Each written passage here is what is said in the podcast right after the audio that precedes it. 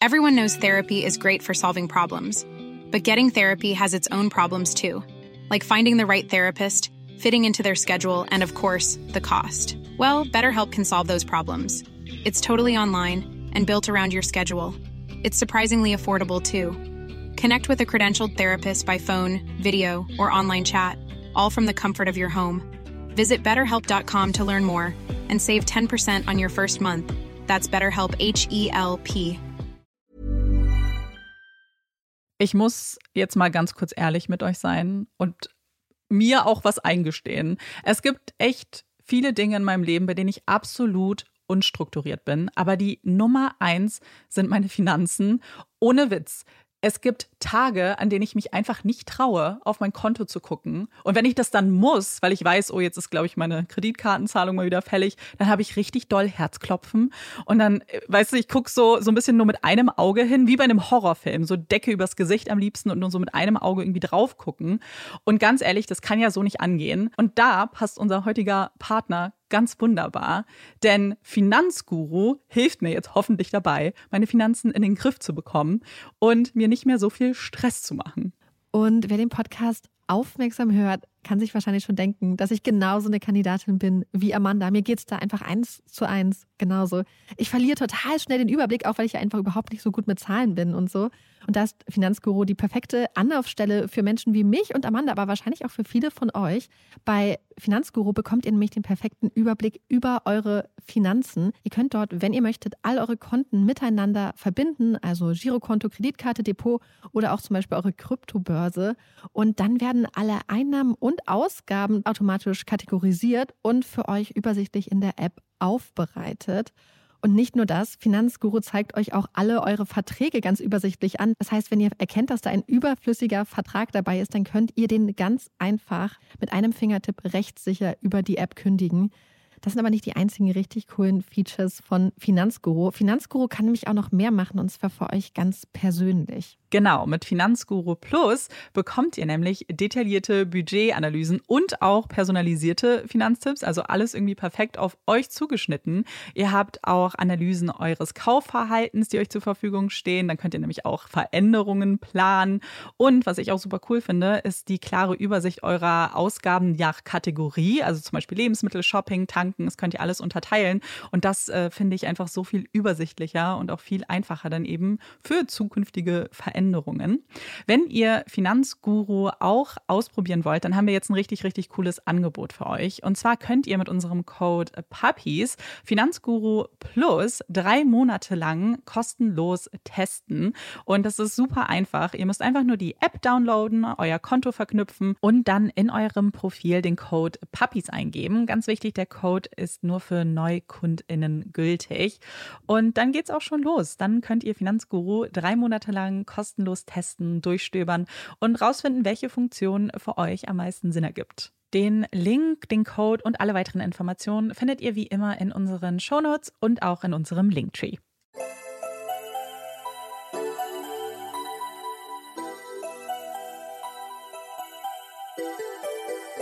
Herzlich willkommen bei Puppies in Crime, unserem True Crime Podcast. Ich bin Marieke. Und ich bin Amanda. Das ist Intro Nummer zwei. Ja, wir haben es eben schon mal gerade aufgenommen, aber irgendwie äh, hat es nicht ganz so hingehauen. Nee. Äh, uns ist aufgefallen, dass wenn ihr diese Folge möglicherweise hört, auf jeden Fall, aber wenn sie rauskommt, wenn alles glatt läuft, ist erster Mai und Feiertag. Mm. Und äh, wir hoffen, dass alle, die dann ganz entspannt hören können oder wenn ihr sie Dienstag, Mittwoch oder so hört, dass ihr vielleicht immer noch entspannt seid vom Feiertag, wenn ihr denn frei hattet. Ja, und wir formulieren das alles so komisch, weil wir diese Folge auch wieder frühzeitig aufnehmen und das hier so ein bisschen die letzte Folge ist in dem ganzen Aufnahmemarathon. Das habe ich im ersten Intro schon komisch ausgesprochen. Es ist einfach nicht mein Wort. Marathon. Äh, äh, bevor ich nach Japan reise. Und äh, auch kleine Überraschung äh, für uns, aber auch für euch. Äh, das äh, wird jetzt hier auch ein Fall von mir. Nachdem es letzte Woche schon einen Fall von mir gab, also doppelte Ladung Amanda, ob ihr wollt oder nicht. Ich glaube, alle freuen sich. Naja, die Sache ist, wir wussten sonst nicht, wie wir es anders hätten machen müssen, weil die nächste Folge am achten Mai fällt nämlich aus. Schon mal eine kleine Info hier. Und sonst hätte es wahrscheinlich jetzt am ersten auch keine gegeben. Sonst hätte Marieke nämlich sehr, sehr, sehr sich beeilen müssen. Ja, weil ich habe nämlich gestern äh, überhaupt die Folge, gestern kam die Folge raus, mhm. und ist auch fertig gemacht worden. Äh, High Society, das heißt, ich hätte quasi innerhalb von zwei Tagen dann auch noch eine neue Folge genau. recherchieren und produzieren müssen. Und das wäre ein bisschen knapp geworden. Ja, und deswegen habe ich halt versucht, in der Zeit so viel wie möglich ein bisschen vorzuarbeiten, was ja jetzt auch geklappt hat. Deswegen, ja, fangen wir einfach mit dem Fall an und ich hoffe, er gefällt euch. Und ja, das war reicht auch genug. Genug Vorwort. Endlich Wochenende. Wer kennt nicht dieses befreite Gefühl am Freitagabend, nachdem man endlich den Arbeitslaptop zuklappen konnte, die Schulhefte in die tiefsten Ecken des Schreibtisches verfrachtet hat und sich selbst verspricht, sich die nächsten Tage mit schöneren Dingen zu beschäftigen. Endlich mal ausschlafen, endlich die Dinge tun, für die man unter der Woche keine Zeit gefunden hat. Endlich mal richtig leben, mehr Zeit für Me-Time, vielleicht was unternehmen, mit Freunden, mit der Familie. Die Möglichkeiten sind schier unendlich. Samantha Josephson, von allen liebevoll Sammy genannt, und ihre Mitbewohnerin müssen gar nicht bis Freitag warten, sondern können schon am Donnerstag das Wochenende so richtig willkommen heißen. Vorlesungen haben sie am Freitag nämlich keine. Was ein Glück für die zweiundzwanzigjährige, die sich gerade im Abschlussjahr ihres College-Aufenthaltes befindet. Sammy lebt im sogenannten The Hub, einem ultramodernen Gebäudekomplex ganz in der Nähe des Campuses der South Carolina University. The Hub bietet so einiges, von dem viele andere Studierende nur träumen können. Ein eigenes Spa, ein Fitnessstudio und eine Dachterrasse mit einer großen Poollandschaft. Auch die Wohnungen können sich sehen lassen, sind nicht nur stylisch eingerichtet, sondern überzeugen vor allem mit ihrer hochwertigen Ausstattung. Die vielen Gadgets und das moderne Äußere ist auf jeden Fall ein Bonus. Aber für Sammy ist es das Innere, was zählt. Die Menschen, mit denen sie sich glücklicherweise eine Wohnung hier teilen darf. Es sind ihre besten Freundinnen, mit denen sie die letzten Jahre verbracht hat und die wie eine zweite Familie für sie geworden sind. Mit denen sie sich Footballspiele angeschaut hat, feiern gegangen ist und natürlich auch für die Prüfungen gebüffelt hat. Die South Carolina University war Sammys Traumuni. Sie hatte sich beim Anblick des sandfarbenen Gebäudes sofort verliebt. Vielleicht nicht in das Gebäude selbst, aber in die Umgebung und die Atmosphäre. Die Uni wirkt ganz natürlich eingegliedert in die Stadt, die sie umgibt, ist wie ein Teil von Columbia, bei dem man Anfang und Ende nicht wirklich ausmachen kann. Es gibt Restaurants, Geschäfte, Grünanlagen, die zum Picknicken einladen und dann eben auch mittendrin eine Universität. Sammys Eltern Marcy und Seymour waren zunächst skeptisch gewesen. Ihre Sammy ist doch ein richtiges Jersey-Girl. Warum muss ihr Herz ausgerechnet für eine Uni schlagen, die so weit entfernt von ihrer Heimatstadt Robbinsville liegt? Muss sie wirklich eine zwölfstündige Autofahrt oder einen teuren Flug weit entfernt leben? Kann sie nicht bei ihnen bleiben? In ihrer Nähe gibt es doch auch viele gute Schulen.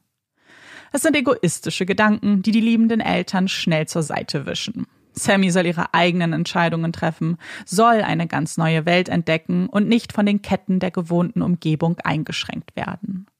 Und natürlich beruhigt es sie auch, dass die Uni, die sie da ausgesucht hat, einen so guten Ruf hat und sich in einer sicheren Gegend befindet. Denn die Angst, die man als Eltern in sich trägt, die seit der Geburt zu einem selbstverständlichen Teil des eigenen Lebens geworden sind, kann man wohl nie ganz abstellen. Egal, ob es das Kleinkind ist, das nicht von dem Klettergerüst fallen soll, oder die erwachsene junge Frau, die jetzt in die Welt zieht, um zu studieren. Sie wissen, dass sie loslassen müssen, dass ihr Schützling jetzt alleine klarkommen muss und dass sie nur noch hoffen können, dass sie Sammy alle wichtigen Werte mit auf den Weg gegeben haben. Und dabei fühlt es sich doch noch wie gestern an, als sie die kleine Sammy am dreizehnten August neunzehnhundertsiebenundneunzig in den Arm gehalten haben. Als ihre winzig kleinen Hände ihre Finger umklammert haben, als sie ihr Bündelglück nach Hause gebracht haben und der zweijährigen Sydney voller Freude erklärten, dass sie jetzt eine große Schwester sei. Sydney hat den Neuankömmling skeptisch beäugt, hat ihre kleine Schwester eine ganze Zeit lang nur Baby genannt, bis sie irgendwann einen Sammy aus sich herausbringen konnte. Ein Spitzname, der sich bis ins Erwachsenenalter halten würde. Nachdem die anfängliche Skepsis verflogen ist, werden die beiden Schwestern zu einem Herz und einer Seele. Sydney, die ruhigere der beiden, die beim Familienspielen immer die Rolle der Mutter einnimmt, und Sammy das genaue Gegenteil. Ein kleiner Wirbelwind, der gerne albern ist, Menschen zum Lachen bringt und kein Blatt vor den Mund nimmt.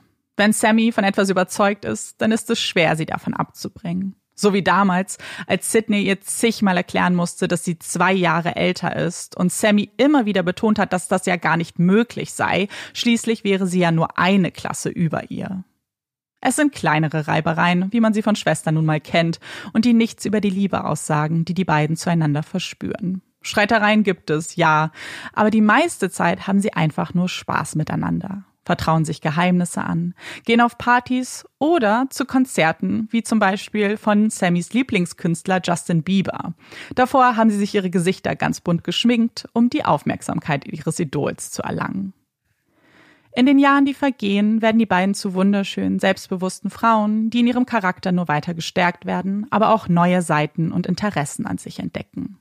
Sammy liebt es immer noch, Scherze zu machen, wird gerne als Klassenclown beschrieben, hat aber auch eine sensible Seite an sich, ist empathisch und kümmert sich gerne um ihre Mitmenschen. Letzteres würde auch eine entscheidende Rolle bei ihrer Zukunftsplanung spielen. Als Sammy sich die Frage gestellt hat, was sie mit ihrem Leben anfangen möchte, welchen Beruf sie anstrebt, ist ihr schnell klar geworden, dass es etwas sein muss, das sie mit Freude und Leidenschaft erfüllt. Zunächst denkt sie an eine Karriere in der Beauty-Industrie. Sie liebt es nämlich, sich selbst und die Menschen in ihrem Leben zu schminken und könnte sich gut vorstellen, das auch beruflich zu machen. Am Ende entscheidet sie sich für eine andere Passion. Eine, die für sie selbst tiefer geht und von größerer Bedeutung ist. Sammy entscheidet sich für ein Jurastudium. Tut das, weil sie Menschen helfen möchte, weil sie mit ihrer Arbeit Gutes tun will und weil sie eine Veränderung in der Welt sehen möchte. Jetzt stellt sich nur noch die Frage, wo Sammy diesen Weg gehen will.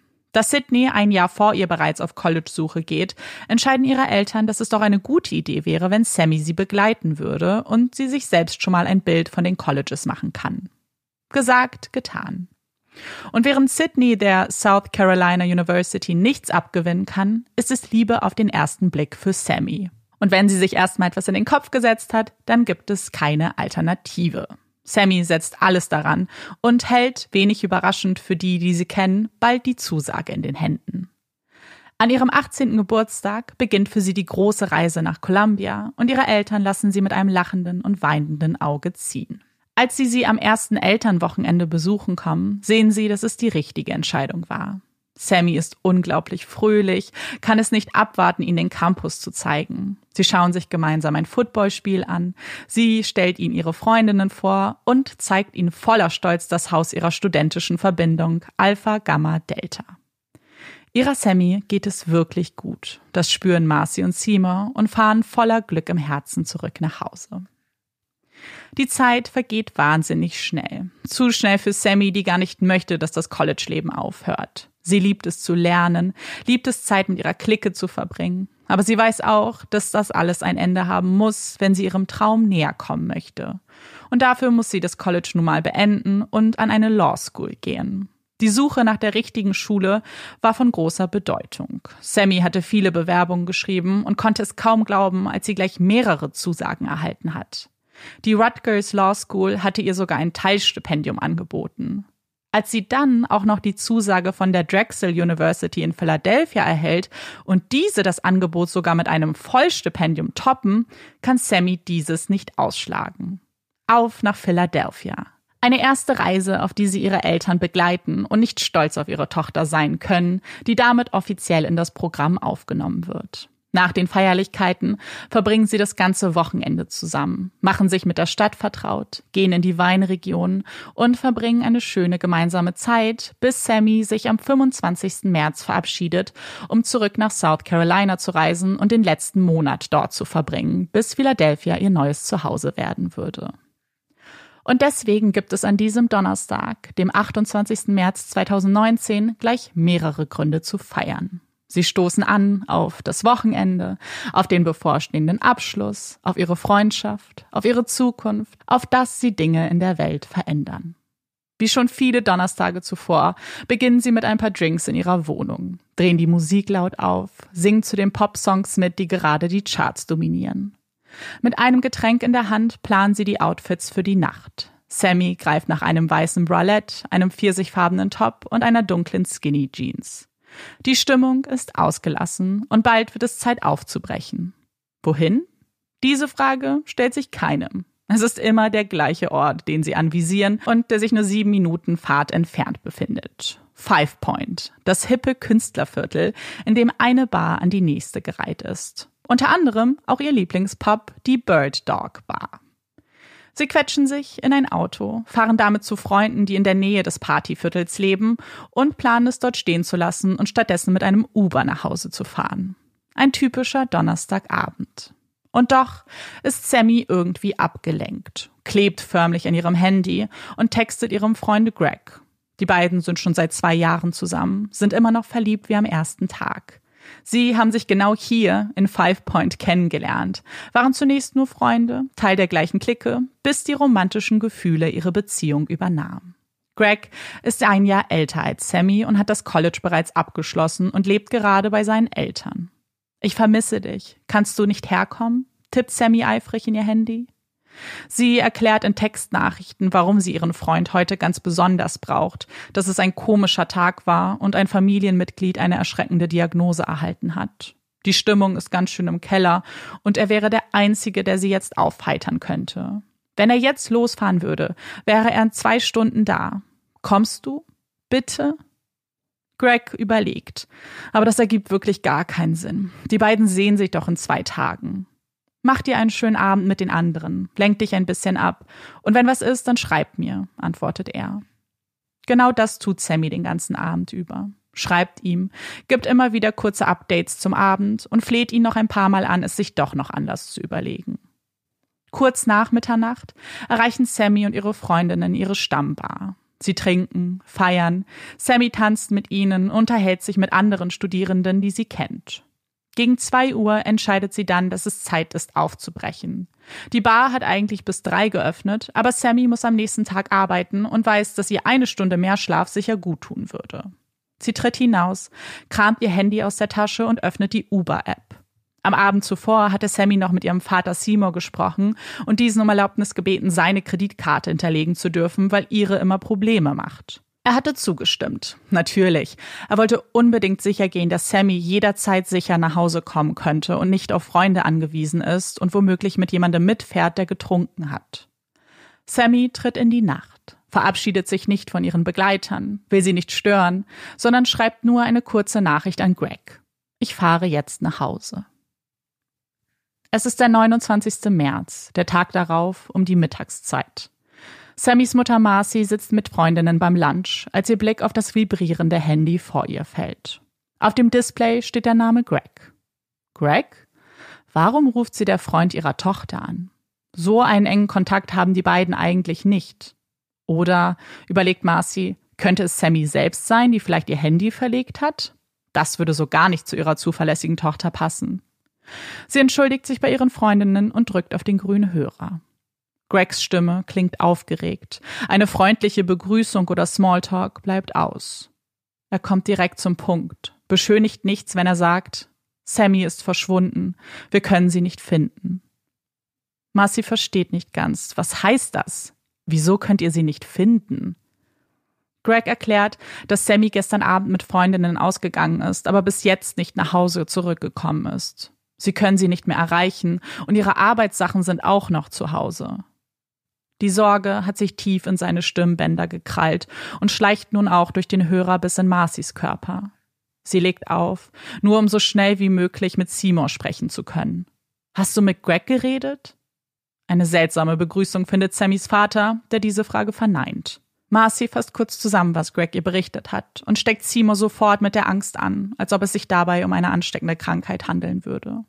Komm sofort nach Hause. Wir fahren jetzt nach South Carolina. In dieser Aufforderung steckt kein Fragezeichen, nicht mal eine Bitte. Es ist der Befehl eines Vaters, der sein kleines Mädchen beschützen möchte. Und das kann er nur, wenn er in ihrer Nähe ist. Um kurz vor halb zwei verständigen sie aus ihrem Familienhaus dann auch Sydney. Sie soll bitte zu ihnen kommen, es ist etwas Schlimmes passiert. Sammy wird vermisst. Sydney hört sich die Schilderung ihrer Eltern an, kann aber die Aufruhr nicht nachvollziehen. Bestimmt gibt es eine ganz einfache Erklärung für das Ganze. Vielleicht ist Sammys Akku leer oder das Handy kaputt. Vielleicht hat sie einfach zu doll gefeiert und schläft irgendwo ihren Rausch aus. Es sind ja nur ein paar Stunden vergangen. Bestimmt würde Sammy jeden Augenblick auftauchen. Reagieren ihre Eltern nicht etwas über, wenn sie jetzt wirklich überlegen, sich hinter das Steuer zu sitzen und die lange Autofahrt in Kauf zu nehmen?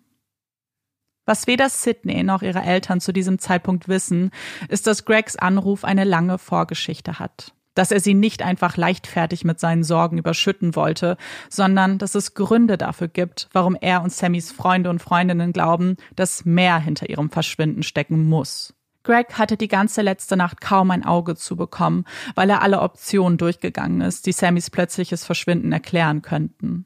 Auch er hat erst wie Sydney gedacht, jedoch schnell festgestellt, dass es zu viele Anzeichen dafür gibt, dass Sammy nicht irgendwo bei Freunden untergekommen ist und ihr Akku leer ist. Kurz nachdem Sammy ihm letzte Nacht gegen zwei Uhr geschrieben hat, dass sie sich jetzt auf den Heimweg macht, öffnete er die Find My Friends App. Es ist eine App, die ihre ganze Clique heruntergeladen hatte, über die sie die Telefone der anderen tracken konnten, um jederzeit sicher gehen zu können, dass sie sicher nach Hause gekommen sind. In der heutigen Zeit wüsste man ja nie, und die App nahm ihnen ihre Sorgen zumindest ein kleines bisschen. Es war reine Routine. Greg hatte schon oft dem kleinen Punkt auf dem Bildschirm dabei zugeguckt, wie er sich in Richtung von Sammys Wohnung bewegt hatte. Danach konnte Greg immer ein bisschen leichter einschlafen.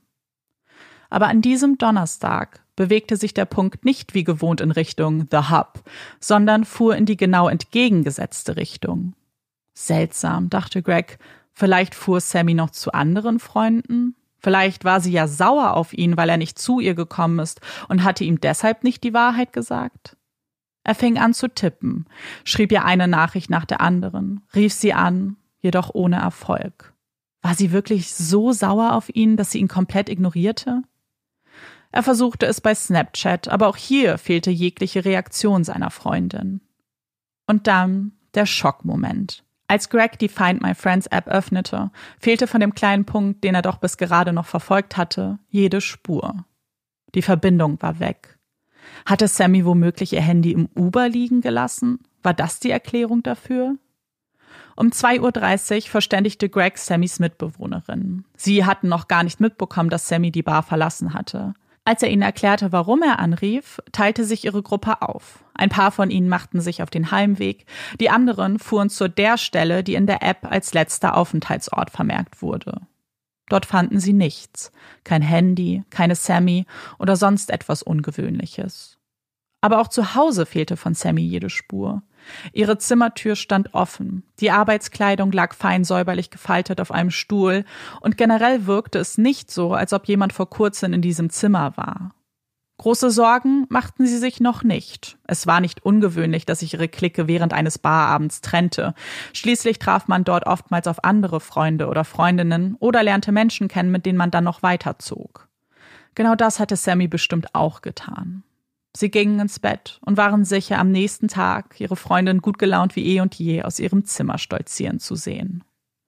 Greg war da nicht ganz so zuversichtlich. Er konnte den Gedanken nicht abschütteln, dass Sammy etwas zugestoßen sein könnte. Schließlich hatte er den gesamten Abend über mit ihr geschrieben, stand bis kurz vor ihrer Abfahrt mit ihr in Kontakt. Wenn ihr Akku schwach wäre, wenn sie irgendwo hinfahren wollte, dann hätte sie das bestimmt gesagt. Er kennt seine Freundin doch. Trotzdem legte er sich ins Bett, versuchte die Gedanken loszuwerden und schloss seine Augen um fünf Uhr morgens in der Hoffnung, dass sich alles in ein paar Stunden aufklären würde. Um zehn Uhr dreißig versammelten sich Sammys Freundinnen im Wohnbereich ihres Apartments. Sammy war nicht nach Hause gekommen, ihr Handy war immer noch aus und so langsam gingen ihnen die logischen Erklärungen für diese Umstände aus. Um elf Uhr wählten sie Gregs Nummer, der sich nun in seinem Verdacht bestätigt sah und sofort zusicherte, zu ihnen zu fahren. Einfach rumsitzen und warten war jedoch keine Option für die Freundesgruppe. In der Annahme, dass sie die Polizei erst nach vierundzwanzig Stunden verständigen dürfen, kontaktierten sie zunächst die umliegenden Krankenhäuser und erkundigten sich dort nach Sammy. Einige von ihnen fuhren wieder ins Rosewood-Viertel, die Gegend, in der das Handy zuletzt getrackt werden konnte. Sie klopften an Türen, unterhielten sich mit den Anwohnern und sahen sich auf der Straße um.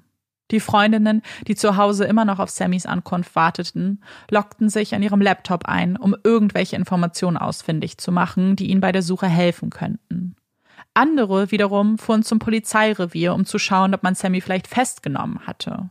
Und Greg rief, nachdem keine dieser Aktionen Sammy zurückbrachte, schließlich Marcy an, um ihnen von ihren Sorgen zu berichten.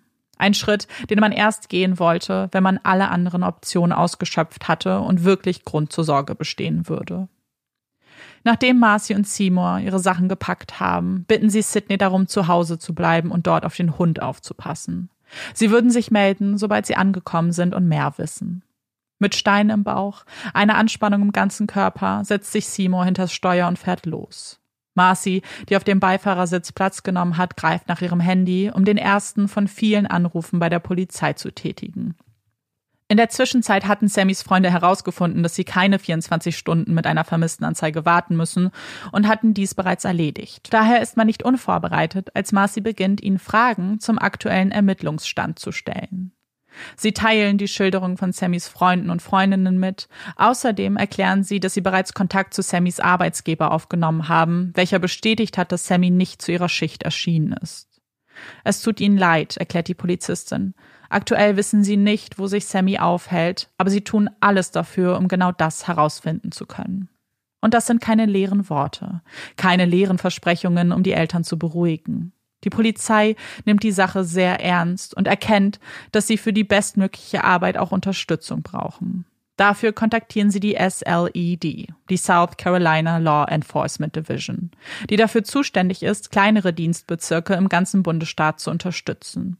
Die Aufgabenbereiche können ganz unterschiedlich sein, je nachdem, in welchem Bereich ihre Unterstützung vonnöten ist. Das kann physische Mittel und Arbeitskraft betreffen, aber auch technische Mittel, die ihnen zur Verfügung stehen. In diesem Fall werden einige Mitarbeiter und Mitarbeiterinnen angefordert, um den Freundeskreis von Sammy zu vernehmen und nochmal alle Details zu protokollieren. Sie notieren, dass sich Sammy mit ihren Mitbewohnerinnen bei sich versammelt hat, dort vorgetrunken hat, um zunächst zu Freunden aufzubrechen. Dort haben sie ihr Auto stehen lassen, sind noch ein bisschen geblieben, um danach ihr finales Ziel anzusteuern, ihre Stammbar, die Bird Dog Bar in Five Point. Greg fügt durch seine Perspektive hinzu, dass sie sich dann um zwei Uhr auf den Rückweg gemacht hat und sich ein Uber gebucht haben soll. Sie berichten den Ermittlern von der App, wie sich Sammy immer weiter weg von ihrer Wohnung entfernt hat und das, obwohl sie Greg ja erzählt hatte, dass sie nach Hause fahren wollte. Außerdem passte das alles so gar nicht zu Sammy, weil diese ja am nächsten Tag arbeiten musste und immer sehr bedacht darauf war, überpünktlich zu sein. Dass sie die ganze Nacht noch um die Häuser zieht, obwohl sie am nächsten Tag früh raus muss, das wäre extrem untypisch für sie. Und dann war ja auch irgendwann die Verbindung weg. Die Verbindung zu ihrem Handy, aber auch zu Sammy. Das Ermittlerteam beginnt, die Informationen zu sichern und denkt nach. Könnte es der Uber-Fahrer gewesen sein? Das scheint zumindest die letzte Person gewesen zu sein, die Sammy angetroffen hat. Nein, das kann nicht sein, berichten Sammys Freundinnen. Den Verdacht hatten sie selbst natürlich auch und haben daraufhin Sammys E-Mails an ihrem Laptop überprüft. Dort war zwar ein Zahlungsbeleg für die besagte Uber-Fahrt, aber nicht für die Fahrtkosten, sondern für eine Stornierung.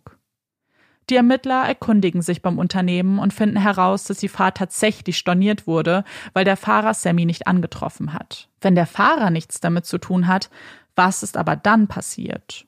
Das ist die große Frage, die sie noch eine ganze Zeit lang beschäftigen wird. Sammys Schwester Sydney wartet unterdessen immer noch im Haus ihrer Eltern und spielt mit ihrem Hund im Garten, als die Nachbarn sie darum bitten, zu ihnen zu kommen. Sie haben von Sammys Verschwinden mitbekommen und möchten nicht, dass Sydney jetzt alleine ist. Sie essen gemeinsam. Sydneys Blick fällt dabei zum ersten Mal auf Social Media. Sammys Freundinnen haben angefangen, Posts zu verfassen, haben getwittert, haben Stories auf Instagram geteilt. Sydney sieht ein Foto ihrer Schwester, eins, auf dem sie ein übergroßes Faultierkuscheltier in den Armen hält und übers ganze Gesicht strahlt. Auf dem Bild verteilt stehen Informationen zu Sammy und die Bitte, dass man sich mit Hinweisen an die Polizei wenden soll. Samantha Lee Josephson wird seit letzter Nacht vermisst, steht dort. Sie hat braune Augen, dunkelbraune Haare, ist circa eins Komma siebzig groß. Auch Marcy und Seymour sehen diese Posts, stecken noch immer in ihrem Auto fest, mit dem Blick auf den Highway, der sie so schnell wie möglich nach South Carolina bringen soll. Die Fahrt fühlt sich wie eine halbe Ewigkeit an. In Gedanken sind sie schon längst mittendrin in den Ermittlungen, aber in der Realität fühlt es sich so an, als ob sie noch meilenweit entfernt sind. Sie rufen in regelmäßigen Abständen die Ermittler an, erkundigen sich nach dem aktuellen Stand und werden irgendwann, nach einigen Stunden, mit einer Gegenfrage konfrontiert. Wann kommt ihr an? Beim ersten Mal denkt sich Simon nicht viel dabei, schaut aufs Navi und gibt die errechnete Ankunftszeit durch. Als die Ermittler ihn wenig später erneut fragen, wie lange es noch dauern würde, beginnt ihn eine böse Vorahnung einzunehmen. Kommen Sie einfach so schnell es geht zum Polizeirevier, sagen die Ermittler und das Gespräch endet. Fuck, sagt Seymour und blickt seine Ehefrau verzweifelt an. Das wird kein gutes Ende nehmen, oder? Als sie dann endlich, viele Stunden später, auf den Parkplatz der Polizeistation in Columbia fahren, aus dem Wagen steigen, werden sie danach in einen separaten Raum geführt. Menschen mit düsterer Miene sitzen an einem Tisch, blicken das Elternpaar an und bitten sie, sich hinzusetzen. Noch bevor einer von ihnen etwas sagen kann, fällt Marcys Blick auf die Jacke eines Mannes, der am Tisch sitzt. Weiße Buchstaben über seiner Brusttasche verraten, warum er hier ist. Dort steht Coroner, Gerichtsmediziner. Es tut uns leid, aber wir glauben, Samanthas Leiche gefunden zu haben. Ein D N A-Test steht noch aus, wird derzeit unternommen, aber wir sind uns ziemlich sicher. Wie sicher? Fragt Seymour. Es ist eine Frage, die er stellen muss und deren Antwort er doch nicht hören will. Was auch immer jetzt folgen würde, würde sein Leben für immer verändern. Das weiß er. Wir sind uns sehr, sehr sicher. Nachdem man Sammy vermisst gemeldet hat, wurden auch die umliegenden Countys informiert, damit diese die Augen offen halten konnten. In einem dieser Countys, Clarendon County, wird Special Agent Blackman am Nachmittag über den Fund einer weiblichen Leiche informiert. Zwei Jäger haben sie auf einem abgelegenen Gelände gefunden und zunächst jemanden aus dem Ort informiert, der wiederum die Polizei verständigt hat. Als die Polizei eintrifft, sind sie schockiert über den Anblick der brutal zugerichteten Leiche. So etwas haben sie in ihrer gesamten Karriere noch nicht gesehen. So viele Verletzungen am ganzen Körper, so viel Blut und das mitten im Nirgendwo. Die nächstgelegene Ortschaft New Zion, die trotzdem einige Kilometer entfernt liegt, hat gerade mal eintausendsechshundert Einwohner. Und neben diesen Einwohnern kennt wohl kaum jemand das Gelände, auf dem die Leiche gefunden wurde. Es ist ein großes, unbewohntes Areal, auf das man sich nicht einfach so verirrt. Man steuert es gezielt an, sucht es auf, um unbeobachtet zu sein. Zum Beispiel, wenn man jagen möchte oder wenn man jung ist und Dinge tun will, von denen die Eltern auf keinen Fall etwas mitbekommen sollen. Dafür ist diese Gegend bekannt. Die Beschreibung überrascht die eingetroffenen Polizisten nicht. Auch sie hatten Schwierigkeiten, hierher zu finden. Die Straße hat sie nicht bis zur Leiche gebracht. Man konnte sie noch nicht einmal von dort aus sehen. Hatte jemand diese Lage ausgenutzt, um die Frau hierher zu bringen und sie hier zu töten? Ist das Verbrechen hier geschehen? Die Beamten schauen sich um und befinden das für unwahrscheinlich. Auf dem Boden finden sie kein Blut vor und auch sonst wirkt es viel eher so, als ob die tote Frau hier nur entsorgt wurde. Was für eine grausame Vorstellung. Als die Spurensicherung eintrifft, drehen sie die Frau am Boden zum ersten Mal um. Man hatte vorher vermieden, sie zu berühren, um keine Spuren zu verwischen. Was sie jetzt erblicken, ist erschreckend. Das Gesicht der Frau ist entstellt, ihr ganzer Körper ist übersät von Stichverletzungen und blauen Flecken. Sie blicken auf die Fingernägel, sehen, dass diese abgeknipst wurden und entnehmen trotzdem eine Probe, um diese dann analysieren zu können. Wer ist diese Frau, der man so Schreckliches angetan hat? Die Beamten geben eine Beschreibung durch und erhalten die Information, dass eine junge Frau in der hundert Kilometer entfernten Stadt Columbia vermisst wird. Sie überprüfen die Informationen und stellen fest, dass die Kleidung der Frau mit der von Sammy übereinstimmt.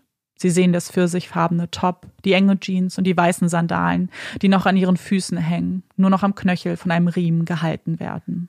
Das Labor arbeitet bereits daran zu bestätigen, dass es sich hier wirklich um Sammy handelt, als die Ermittler mit Seymour und Marcy sprechen. Auch ohne dieses Ergebnis scheint man sich sicher zu sein, so sicher, dass man die Eltern nicht länger warten lassen möchte. Seymour senkt seinen Blick, hält seine verzweifelte Frau in den Arm und haut dann auf den Tisch. Er steht auf, geht zur Wand, schlägt mit der Faust dagegen. Sie kommt zu spät. Er kommt zu spät. Er hatte Sammy nicht beschützen können. Hat sie verloren. Für immer.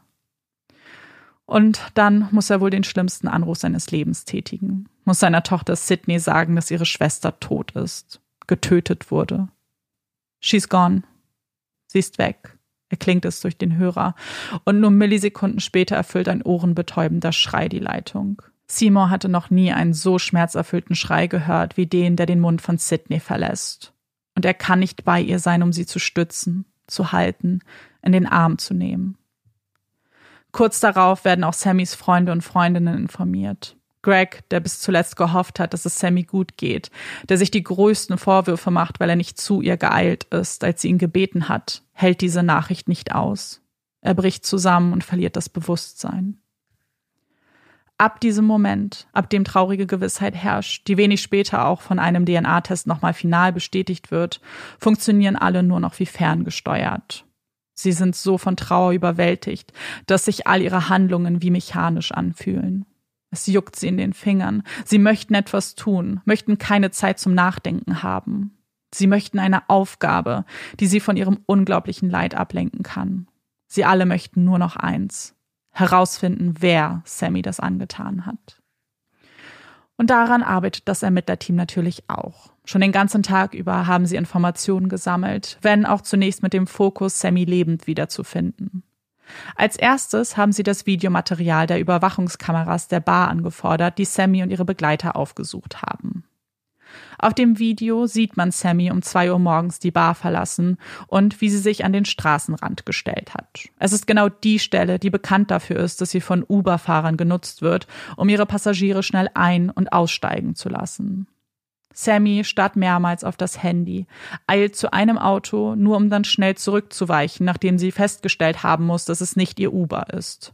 Sie telefoniert, schaut sich um, geht einen Schritt hin und her, bis um zwei Uhr neun ein schwarzer Chevrolet neben ihr Halt macht und man Sammy dabei beobachtet, wie diese hinten einsteigt.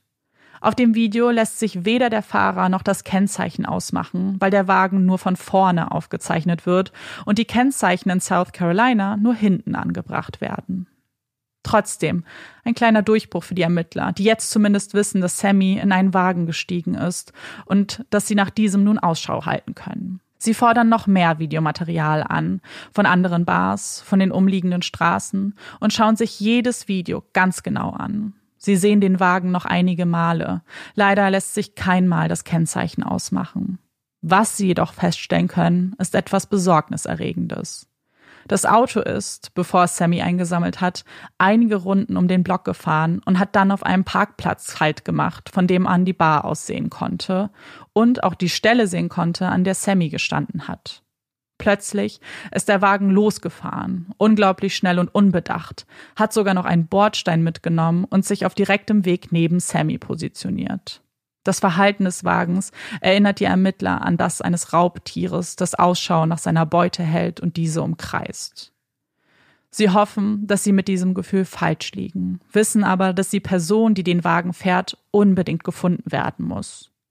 Sie geben eine Beschreibung des Autos an alle umliegenden Polizeiwachen und hoffen darauf, die Person ausfindig machen zu können.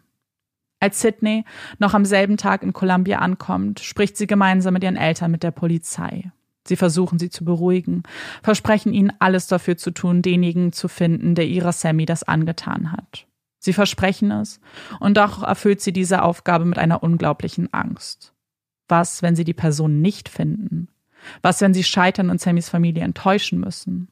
Sie stoßen ein Gebet aus, beten dafür, dass ein Wunder geschieht. Noch bevor sie überhaupt ausformulieren können, wofür sie da genau beten, erreicht sie der alles entscheidende Anruf. Es sind ihre Kollegen auf der Polizeiwache. Sie haben jemanden festgenommen. Sie haben einen Verdächtigen. Der Mann, der sich jetzt gerade in einem Verhörraum befindet, ist ihnen aufgefallen, weil er einen Chevrolet Impala fährt. Genau das Auto, das man auf den Überwachungskameras ausmachen konnte. Alle Beamten und Beamtinnen auf der Straße haben Ausschau nach genau diesem Fahrzeug gehalten, nachdem man sie über Funk darum gebeten hat. Es war aber nicht nur der Fahrzeugtyp, der ihnen ins Auge gefallen ist, es war auch die Fahrweise des Mannes. Er hat sich ziemlich auffällig verhalten, ist zu schnell gefahren, in eine Einbahnstraße abgebogen, in die er nicht hätte fahren dürfen, und als der Streifenwagen signalisierte, rechts ranzufahren, ignorierte er diese Aufforderung. Irgendwann kommt der Wagen dann doch zum Stehen und der Fahrer kurbelt sein Fenster hinunter.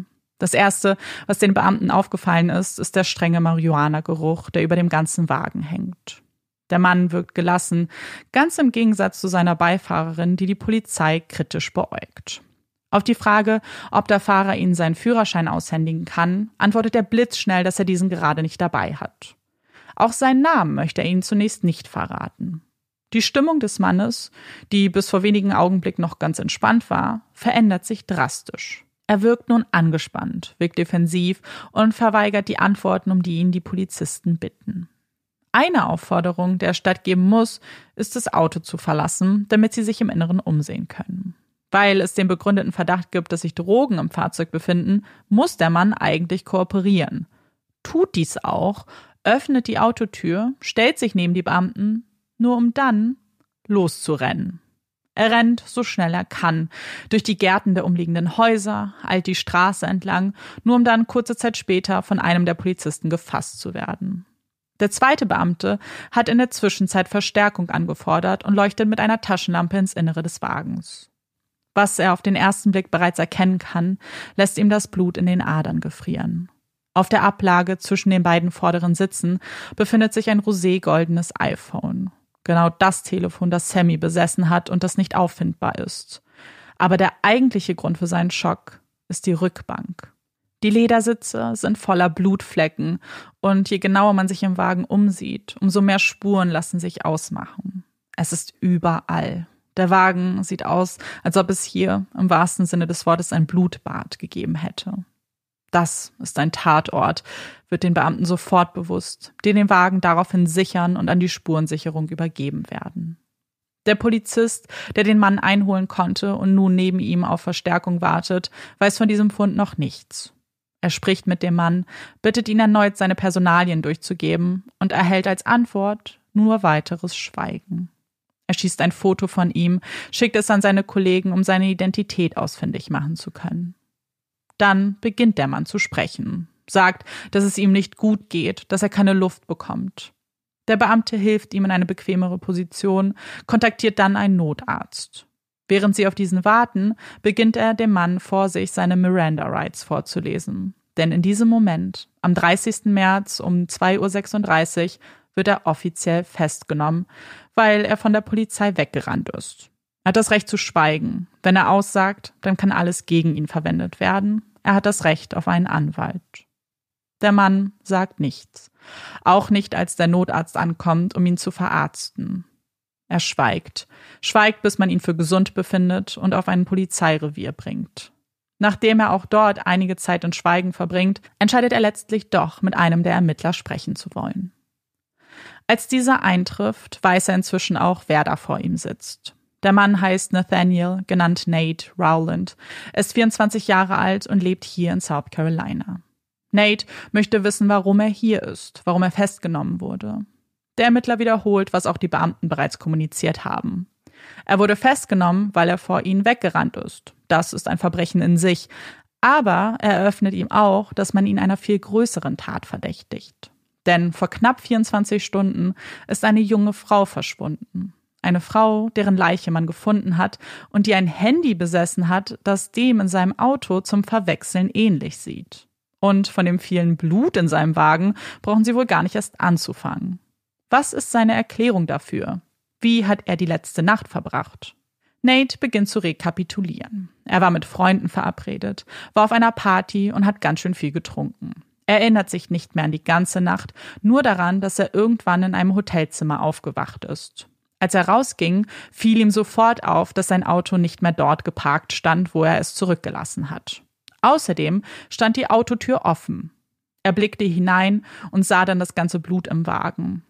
Irgendjemand muss sich seinen Wagen ausgeliehen haben, hat ihm den Schlüssel abgenommen und ihn in ein Hotel verfrachtet. Das war zumindest sein erster Gedanke. Wer das gewesen sein könnte? Keine Ahnung.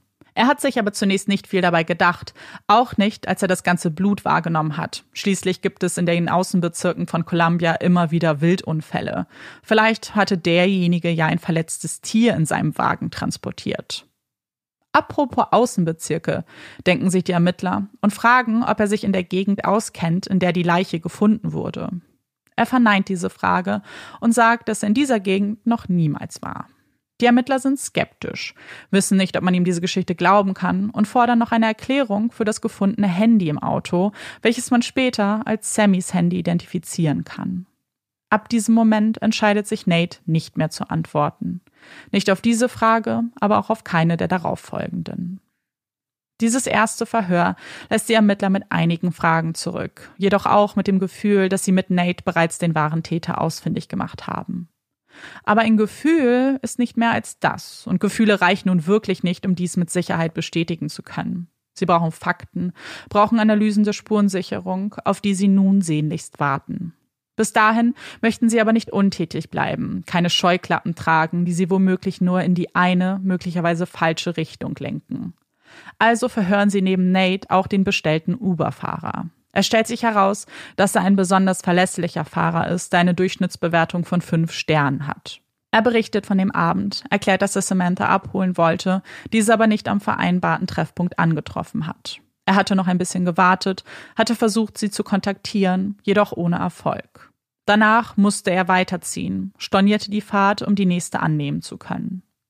Die Ermittler überprüfen seine Aussagen, stellen fest, dass er ein anderes Auto fährt als das auf den Überwachungsvideos und können ihn letztlich als Verdächtigen ausschließen.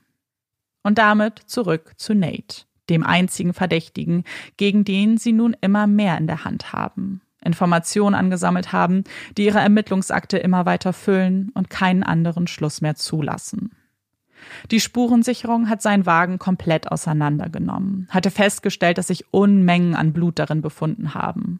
Blut, das durch das Leder bis ins Polster gesickert ist. Blut am Schaltknüppel, an den Türgriffen, am Rahmen. Das Blut wird analysiert und kann mit hundertprozentiger Gewissheit Sammy zugeordnet werden. Außerdem finden sie einen Fußabdruck an der Fensterscheibe auf der Rückbank vor, der ebenfalls als Sammys Abdruck identifiziert werden kann. Was sie ebenfalls feststellen, ist, dass die Kindersicherung im Auto aktiviert wurde. Das bedeutet, sobald jemand den Wagen betritt und die Tür schließt, kann diese nur noch vom Fahrer oder von außen geöffnet werden. Mit diesen Informationen entwickeln die Ermittler langsam aber sicher einen möglichen Tatablauf. Sammy muss angenommen haben, dass es sich bei diesem Wagen um ihr Uber gehalten hat, ist eingestiegen und konnte nicht mehr flüchten, weil sie die Tür nicht aufbekommen hat. Sie muss um ihr Leben gekämpft haben, das zeigt der Fußabdruck, aber auch die Verletzungen, die bei der Autopsie begutachtet wurden. Man hat über hundert Stichverletzungen am ganzen Körper ausfindig machen können. Einige von ihnen sind klar als Abwehrverletzungen erkennbar. Sammy hat unglaublich viel Blut verloren. So viel, dass man bei der Autopsie Schwierigkeiten hatte, überhaupt welches zu entnehmen, um einen toxikologischen Bericht anzufertigen. Sie ist verblutet, wurde immer wieder verletzt. Man hatte auf sie eingestochen, unzählige Male. Die Brutalität ist erschreckend. Was die Experten aber mindestens genauso vor den Kopf stößt, ist die Frage nach der Tatwaffe. Denn obwohl es so viele Verletzungen gibt, zeichnen diese kein einheitliches Bild. Einige von ihnen zeigen glatte Einstichspuren, andere sind ausgefranst. Manchmal wirkt es so, als ob es zwei unterschiedliche Klingen waren, die benutzt wurden. Kurze Klingen, die nicht tief eingedrungen sind. Die Ermittler überlegen, suchen im Internet nach kurzen Messern mit doppelten Klingen und werden nicht fündig. Für jetzt notieren sie, dass die Tatwaffe unbekannt ist und fahren mit ihren Ermittlungen fort, um sich diesem Thema später widmen zu können. Als nächstes überprüfen sie Sammys Kontobewegungen und stellen fest, dass jemand nach ihrem Verschwinden versucht hatte, Geld von einem Automaten abzuheben. Sie fordern das Videomaterial an und sehen einen Mann, der ganz offensichtlich versucht hat, seine Identität zu verschleiern. Er ist dunkel gekleidet, trägt einen Hoodie, den er so zugeschnürt hat, dass man nur noch die Augen erkennen kann. Es sind aber nicht die Augen, die ihn verraten, sondern das Bandana, das sich an seinem Handgelenk befindet. Es ist das gleiche Bandana, das Nate am Kopf getragen hat, als man ihn festnahm. Mit Unterstützung der Staatsanwaltschaft beantragen die Ermittler eine Analyse von Nates Handy und finden heraus, dass sich dieser zum Zeitpunkt von Sammys Verschwinden in die exakt gleiche Richtung bewegt hat, wie ihr Handy es getan hat. Die beiden Routen verlaufen genau gleich. Weg von Sammys Wohnung bis nach Rosewood, wo beide Handys ausgeschaltet werden. Das alles kann kein Zufall sein. Und dass jemand Nates Auto ausgeliehen hat, war ja vielleicht noch möglich, wenn auch unwahrscheinlich. Aber dass jemand sein Handy benutzte und das gleiche Bandana trug wie er, finden die Ermittler nicht mehr glaubhaft. Sie klagen Nate nun offiziell wegen Mordes und Entführung an. Und jetzt fühlen sie sich auch bereit, mit diesen Informationen an Sammys Eltern Marcy und Seymour heranzutreten. Sie wollten ihnen keine falschen Hoffnungen machen, haben sich bedeckt gehalten, um ihnen jetzt verkünden zu können, dass sie den Täter dingfest gemacht haben. Sammys Familie ist erleichtert, aber gleichzeitig ist das Ganze auch irgendwie surreal. Das alles ging ganz schön schnell, was natürlich gut ist, aber auch ein ganz schönes Gefühlschaos anrichtet. Sie haben noch nicht mal verarbeitet, dass Sammy tot ist, denken manchmal immer noch, dass sie irgendwann aus diesem Albtraum erwachen. Und jetzt wissen sie sogar, wer diese schreckliche Tat begangen hat, wer ihnen ihre wundervolle Tochter, Schwester und Freundin genommen hat. Es ist komisch, an einen Prozess zu denken, an ein Urteil, an ein Verbrechen, wenn man noch so von Trauer eingenommen ist, dass jeder andere Gedanke einfach nur winzig klein erscheint. Und so geht es vielen Menschen in diesen Tagen. Sie möchten sich erstmal von Sammy verabschieden, so wie sie es verdient hat, bevor die Art, wie sie gestorben ist und all die schrecklichen Details überhand nehmen. Dafür organisieren ihre Freundinnen und Freunde eine Zeremonie auf dem Unigelände. Seymour ist sichtlich gerührt, als er sieht, wie viele Menschen es hierher gezogen hat. Es sind tausende Menschen, die seine Tochter berührt haben muss. Jeder, der möchte, darf ein paar Worte an Sammy richten, in Erinnerung schwelgen und an die vielen schönen Zeiten gedenken, die man verbracht hat. Sie denken an Sammys Lachen, dieses ansteckende, laute Lachen. Niemand hat das Motto Work hard, play hard so ernst genommen wie Sammy. Sie war eine zielstrebige Person, die genau wusste, dass sie alles schaffen kann, wenn sie nur will. Und sie alle wussten, dass sie es ganz weit bringen würde. Sie alle hatten geglaubt, sie würde mal die nächste Amal Clooney werden. Sie dachten alle, sie würde die Welt verändern. Und dann spricht auch Seymour. Ich werde dich immer lieben, immer an dich denken, mir immer Sorgen um dich machen. Deine Stimme wird immer in meinen Ohren erklingen und ich werde nie vergessen, wie es klang, wenn du Daddy gesagt hast. Du hattest noch so viel vor. Wir werden dich nicht vergessen. Wie könnten wir auch? Wir werden deinen Namen niemals vergessen. Samantha Josephson. Als ihr Name erklingt, bricht ein Großteil der Masse in Tränen aus. Es ist der Name, den sie so oft selbst gesagt haben, auf Anwesenheitslisten gesehen haben oder zuletzt in den Nachrichten.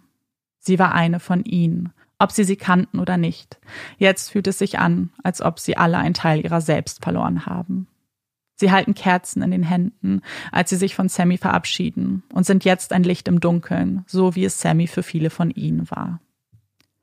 Am fünften April zweitausendneunzehn folgt dann die traditionell jüdische Beerdigung. Sammy war immer sehr engagiert in der jüdischen Gemeinde und es wäre ihr wichtig gewesen, dass dies bis zum bitteren Ende ein Teil von ihr bleiben würde. In der Kirche, in der man vor vielen Jahren ihre Bat Mitzwa gefeiert hat, herrscht jetzt Stille. Es wird nicht gesungen, keine Musik gespielt, die durch den Raum erklingt. Stattdessen wird ein Gebet gesprochen und der Sarg zu Grabe getragen. Kein Auge bleibt trocken. Sammys Familie weint bitterlich, als sie sich zum letzten Mal von ihr verabschieden. Das ist das Schlimmste, was man sich nur vorstellen kann, denkt Seymour. Kein Elternteil soll das Kind zu Grabe tragen müssen. Sollte doch andersrum sein. Wieso hatte jemand seine Tochter getötet? Warum hat es sie getroffen? Warum gibt es Menschen auf der Welt, die derart grausame Taten begehen?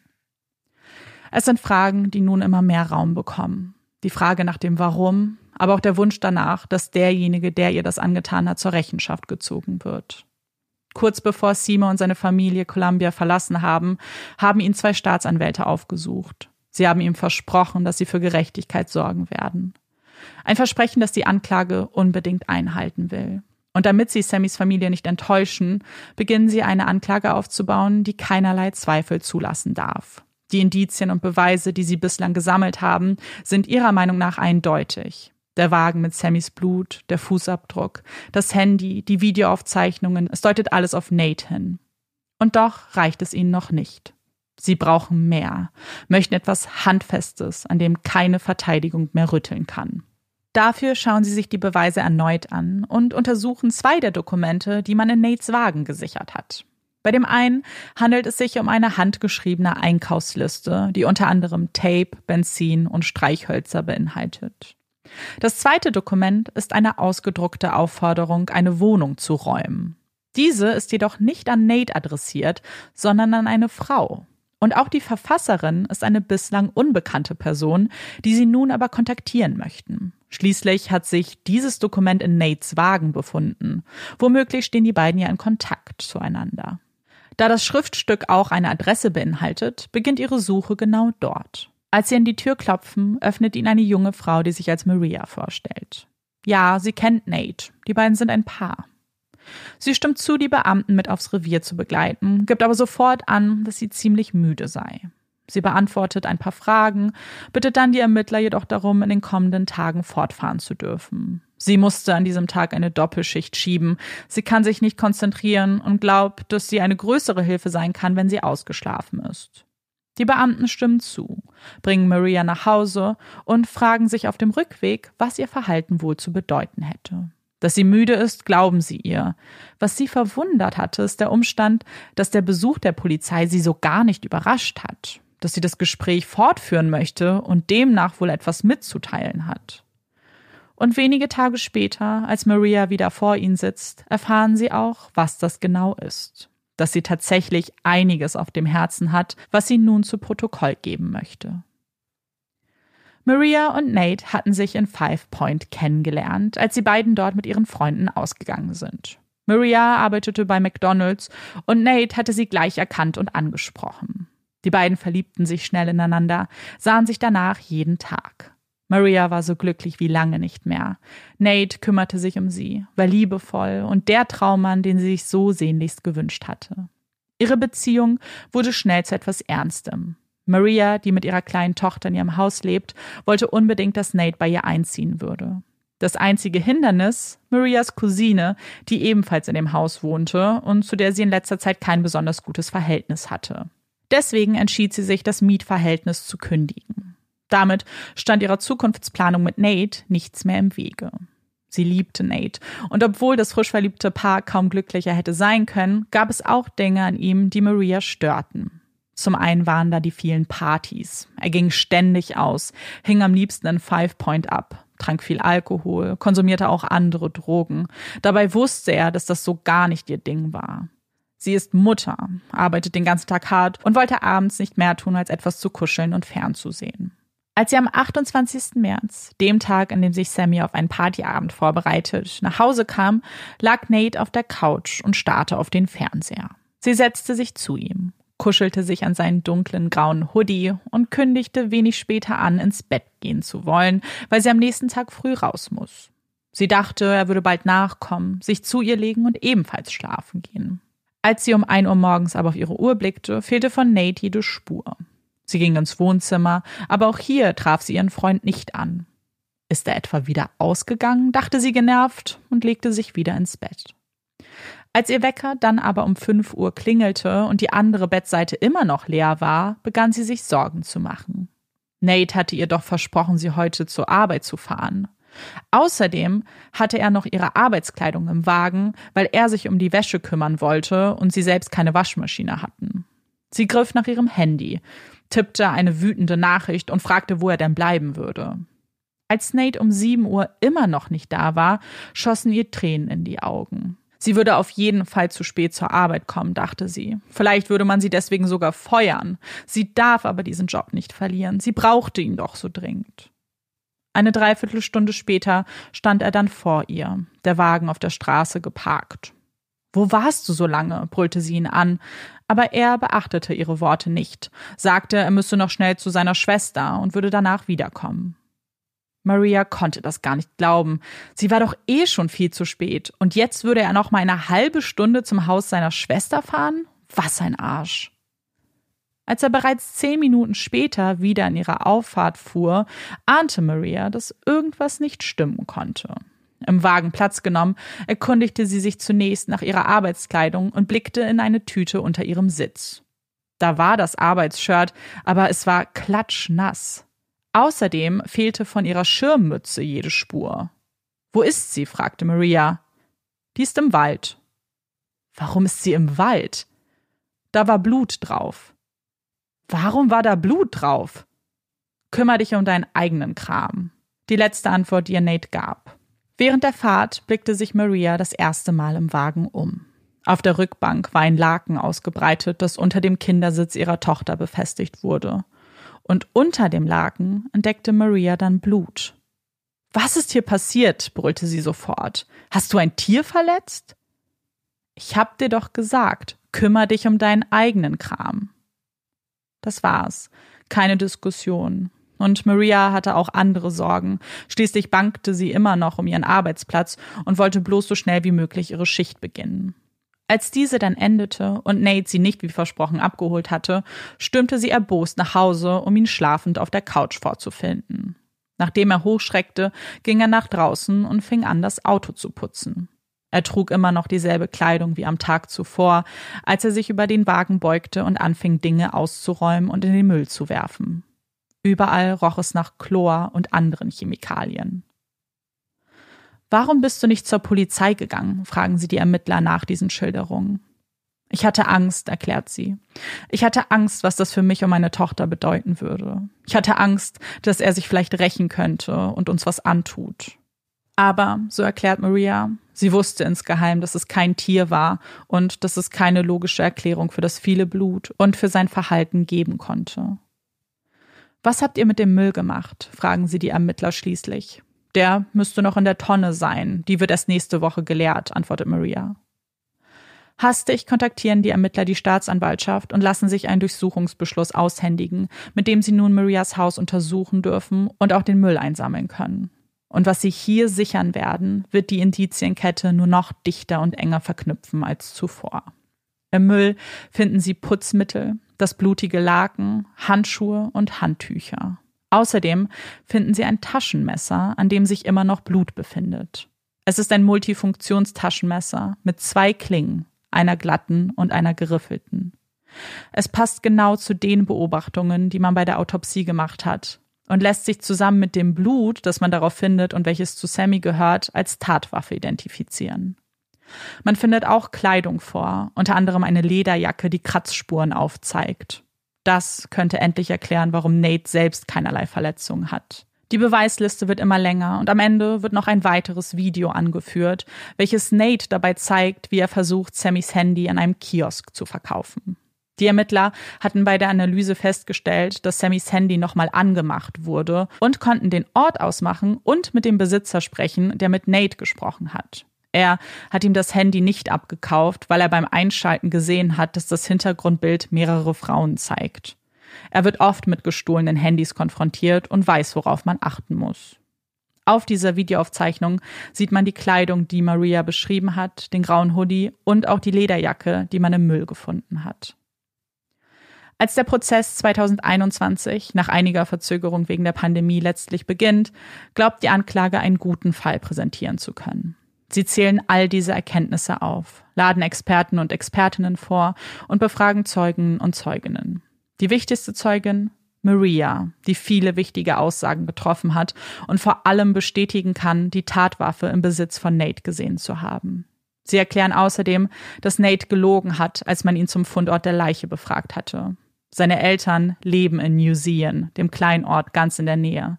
Er selbst ist dort aufgewachsen und hat angegeben, noch nie dort gewesen zu sein. Die Verteidigung lädt keine eigenen Zeugen oder Zeuginnen vor und beruft sich darauf, dass es keine D N A-Spuren gibt, die Nate eindeutig zum Täter machen. Schließlich hatte man keine Spuren von ihm auf der Leiche gefunden und sogar fremde D N A in seinem Auto sichern können. Mit beiden Punkten haben sie recht, wobei letzterer nicht besonders viel Gewicht hat, wenn man bedenkt, wie viele Menschen in so einem Auto gesessen haben könnten. Das scheint auch der Jury klar zu sein. Nach nicht einmal zwei Stunden Beratungszeit kehren die mit einem einstimmigen Ergebnis zurück. Sie befinden Nate in allen Anklagepunkten für schuldig. Kurz darauf wird das Urteil verkündet und Nate wird zu einer lebenslangen Haftstrafe ohne die Möglichkeit einer Bewährung verurteilt. Sammys Familie ist erleichtert. Sie hatten zu Beginn der Ermittlungen den Wunsch nach der Todesstrafe geäußert, haben jedoch zugestimmt, als man sie darum bat, davon abzusehen. Für sie war es das Wichtigste, dass der Mann, der Sammy so etwas angetan hat, nie wieder in Freiheit leben würde. Dieses Tier, das keinerlei Reue gezeigt hat, alles immer noch weiter abgestritten hat, obwohl der Fall doch so glasklar scheint. So klar ist er für Nates Familie jedoch nicht. Die glauben an die Unschuld ihres Sohnes. Ein Cousin von ihm, mit dem er am Abend ausgegangen ist, erinnert sich noch daran, wie Nate einfach in einer Bar eingeschlafen ist. Bestimmt hatte ihm jemand in diesem Moment den Autoschlüssel abgenommen.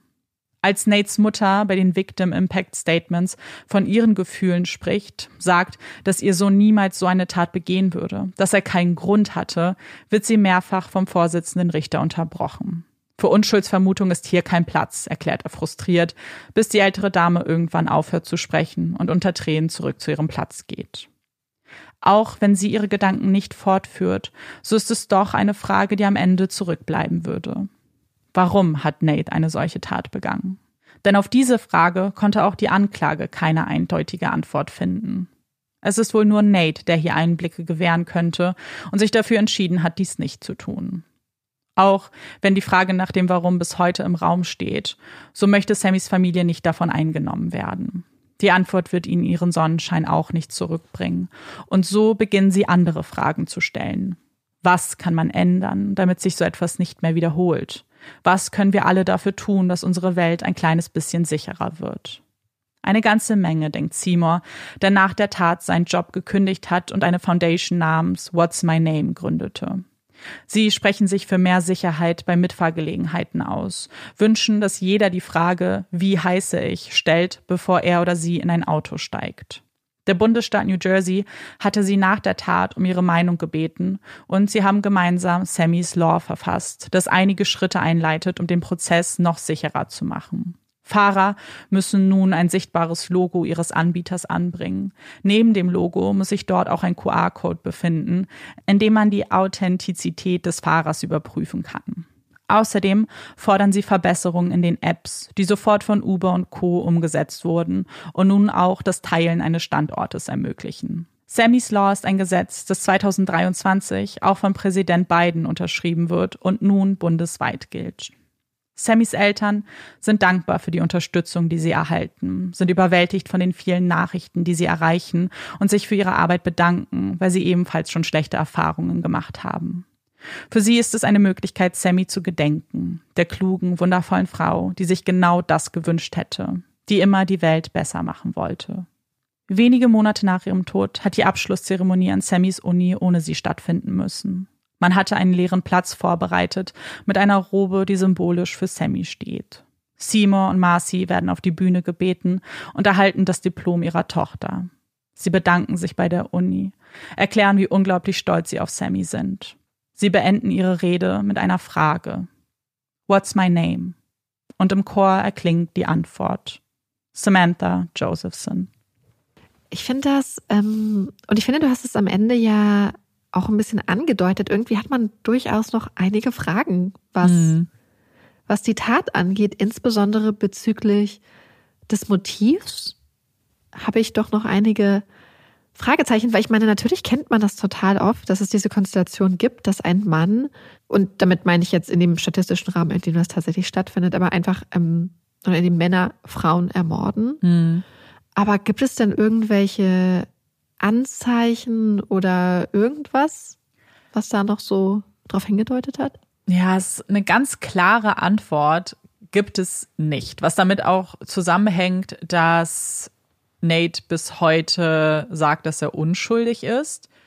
Aber es gibt ein paar Hinweise darauf, die zumindest Spekulationen zulassen und zumindest für mich ein, ein mögliches Bild, eine mögliche Motivation darstellen. Und zwar hat es damit zu tun, was die Ermittler herausgefunden haben bezüglich seiner Aktivitäten nach der Tat, beziehungsweise nach dem Zeitpunkt, nachdem man vermutet, dass er die Leiche eben an diesen entfernten Ort gebracht hat. Denn man hatte sich sein Handy ja angeguckt und das analysiert und hat hatte auch gesehen, dass er sich da eben aufgehalten hat und dass er eine Website geöffnet hat. Und zwar hatte sich Nate eben wahrscheinlich, nachdem er die Leiche entsorgt hat, ein Porno angeschaut. Deswegen vermuten einige, dass es vielleicht eine sexuell motivierte Tat war oder gewesen sein könnte, dass er vielleicht eben Sammy entführt hat und möglicherweise vergewaltigen wollte und dass das möglicherweise eben dann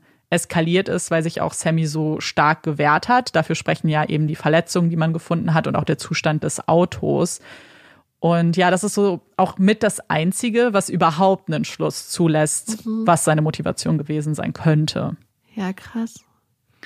Ja, und mit all den Informationen, die man hat, beziehungsweise mit den wenigen Informationen bezüglich des Motivs, habe ich auch das Gefühl, dass das gar nicht so unwahrscheinlich ist, weil wenn wir dazu noch kombinieren, diese Beobachtung von den Ermittlern, dass er ja so ein bisschen wie auf der Suche war, also sein Wagen wurde halt immer wieder gesehen ja. im Radius dieser Bar, aber in diesem Barviertel, und als ob er eben Ausschau gehalten hat und sich dann ja auch so positioniert hat auf dem Parkplatz mit Blick auf die Bar beziehungsweise auf diese Stelle, wo normalerweise eben Menschen auf dem Uber warten. Mhm. Und hat genau das ausgenutzt, diesen Umstand, dass vielleicht auch jemand ein bisschen getrunken hat oder einfach nur noch schnell nach Hause möchte ähm, und dann vielleicht nicht so genau hinguckt, was eben den Wagen angeht, der da jetzt Halt macht. Und dass er ja auch losgefahren ist, als er Sammy spezifisch gesehen hat. Also es war wirklich so, so ein sehr eindeutiges Bild von der Wagen rast auf einmal los, nachdem sie sich dahingestellt hat, nimmt noch einen Bordstein mit und parkt dann sofort. Also es wirkt schon darauf, dass er es jetzt nicht spezifisch auf Sammy abgesehen hat, aber eben auf möglicherweise eine Frau, die da auf dem Uber alleine gewartet hat. Ich finde, das bringt uns ja auch eigentlich schon zu diesem einen, ich sag mal, nicht Knackpunkt, aber schon Knackpunkt des Falls. Weil wenn ich dran denke, wenn ich jetzt hier irgendwie ein Uber oder sowas bestelle, dass ich immer an der Straße stehe und Ausschau nach dem Kennzeichen halte. Mhm. Und dann ist es ja, man, man schaut die ganze Zeit auf Modell, auf Kennzeichen, und dann wird man ja eigentlich, wenn man einsteigt, immer noch, also ich zumindest werde immer noch gefragt, so, ja, bist du Marieke? Mhm. Und ja. äh, so kenne ich das. Und wie krass ist es, wenn Autos vorne keine Kennzeichen hätten? Weil ich ja. dachte auch so, A, du kannst nicht erkennen, ob das der Wagen ist. Weil ich meine zum Beispiel, ja, okay, viele Leute würden jetzt wahrscheinlich ein Automodell auch noch erkennen können. Aber ich kenne ganz viele Leute, die auch wahrscheinlich auf den ersten Blick ganz viele Automarken nicht voneinander auseinanderhalten könnten. Ich und, ähm, zum Beispiel. Entscheiden, vielleicht, ja, zum Beispiel du. Und das ist ja dann auch nochmal so ein Problem. Da denke ich zum Beispiel auch in anderen Situationen. Was ist, wenn dich zum Beispiel mein Auto total auf der Autobahn bedrängt und du weißt nicht mehr, wer das ist, weil du nicht mal das Kennzeichen lesen kannst, weil es mhm. keins gibt. Ja, ich hatte, als ich den Fall nämlich am Anfang äh, in so einer Doku gesehen habe, war ich erst ein bisschen verwundert, weil ich dachte, oh, dann hat sie nicht nur auf den Fahrzeugtyp nicht geachtet, nicht mal auf die Farbe, weil die Farbe hat auch nicht gestimmt. Das Uber war ein graues Auto und der, das Chevrolet war schwarz, aber gut, ist dunkel, vielleicht meinetwegen. Ähm, aber auch nicht eben auf das Kennzeichen, bis ich dann gelesen habe, ah, in South Carolina sind die Kennzeichen hinten. Das heißt, du würdest es halt wirklich nicht sehen, außer du läufst halt ums Auto herum. Und dann ist es natürlich auch so, dass sowas ja auch wahnsinnig schnell geht. Und das ähm, sagen auch Sammys Eltern, dass diese Frage, what's my name, also wie heiße ich, gestellt werden soll, bevor man einsteigt. Weil, wenn du schon sitzt und der Fahrer sagt, bist du Marieke, ist es eigentlich möglicherweise schon zu spät, wenn eben zum Beispiel eine Kindersicherung ja. an ist. Weil dann kommst du nicht mehr raus, er fährt los und das war's. Ähm, wenn du Glück hast, kannst du vielleicht noch schnell den Notruf absetzen, aber das ist ja alles, das sind ja Sekunden zum Teil, die du nur hast. Das heißt, ja. ähm, Als ich den Fall recherchiert habe, habe ich wirklich auch drüber nachgedacht, dass ich das auch nicht mache. Also ja, ich warte darauf oder manchmal frage ich für Amanda, was ja auch Quatsch ist, weil er kann ja auch einfach Ja sagen, dann äh, bringt das auch nichts. Mhm. Äh, aber ich sitze halt schon drinne. Und das ist natürlich dann gefährlich. Aber du guckst ja schon aufs Kennzeichen. Ja, ich gucke immer aufs Kennzeichen tatsächlich und äh, ich kann nämlich Fahrzeugtyp und sowas wirklich gar nicht unterscheiden. Und ich achte auf die Farbe. Also bei mir ist es Farbe und Kennzeichen. Fahrzeugtyp, wie gesagt, da bin ich irgendwie, habe ich kein Gefühl für. Mhm. Weil das, das fand ich nämlich auch, sie haben ja dann, beziehungsweise es hat sich ja dann so geändert, dass quasi die Wagen auch einen Aufkleber des jeweiligen ja. Fahrdienstleisters dann tragen müssen. Aber das kann man ja auch kopieren, ja. wenn man möchte. Ich glaube, es ist einfach ein Thema, was, was erstmal es wert ist, darüber zu reden, weil ich glaube, wir profitieren ja. alle davon, wenn wir ein bisschen mehr darauf achten, weil ich weiß zum Beispiel auch nicht, so wir achten auf Kennzeichen und so, aber ich frage mich, ob das alle machen. Ähm, oder ob man, weil was ich mache ist, ich gucke auch, bevor ich einsteige, nochmal kurz, was aber mehr damit zu tun hat, dass ich immer das Kennzeichen sofort vergesse. So, ich gucke so, drauf, ja. habe es sofort vergessen, dann gucke ich nochmal. Aber ich frage mich halt, inwiefern da so viel Bewusstsein für ist, auch wirklich nochmal zu mhm. gucken. Na, ich suche immer richtig nach den Kennzeichen. Mhm. Also ich habe quasi das Kennzeichen im Kopf und dann scanne ich die ähm, Nummernschilder, bis ich das Nummernschild halt sehe. So weit, dass ich weiß, dass ich auf jeden Fall, dass ja. auf jeden Fall der richtige Wagen ist, weil sonst ja. wird mein Gehirn ja nicht sagen, check. Und weißt du was, und ich, warum ich auch mhm. eben überlege, ob das immer so ist, so, ich hatte zum Beispiel mal den Fall, es war kein Uber, sondern Bolt, glaube ich, äh, wo jemand mein Bolt genommen hat. So, und es dann, dann stand in meiner Stimmt, App, das so, erzählt, ja, das war nachdem wir im Studio waren, und dann stand in meiner App, ja, äh, du bist jetzt im Auto und wir fahren. Und ich war so, hä? Nee?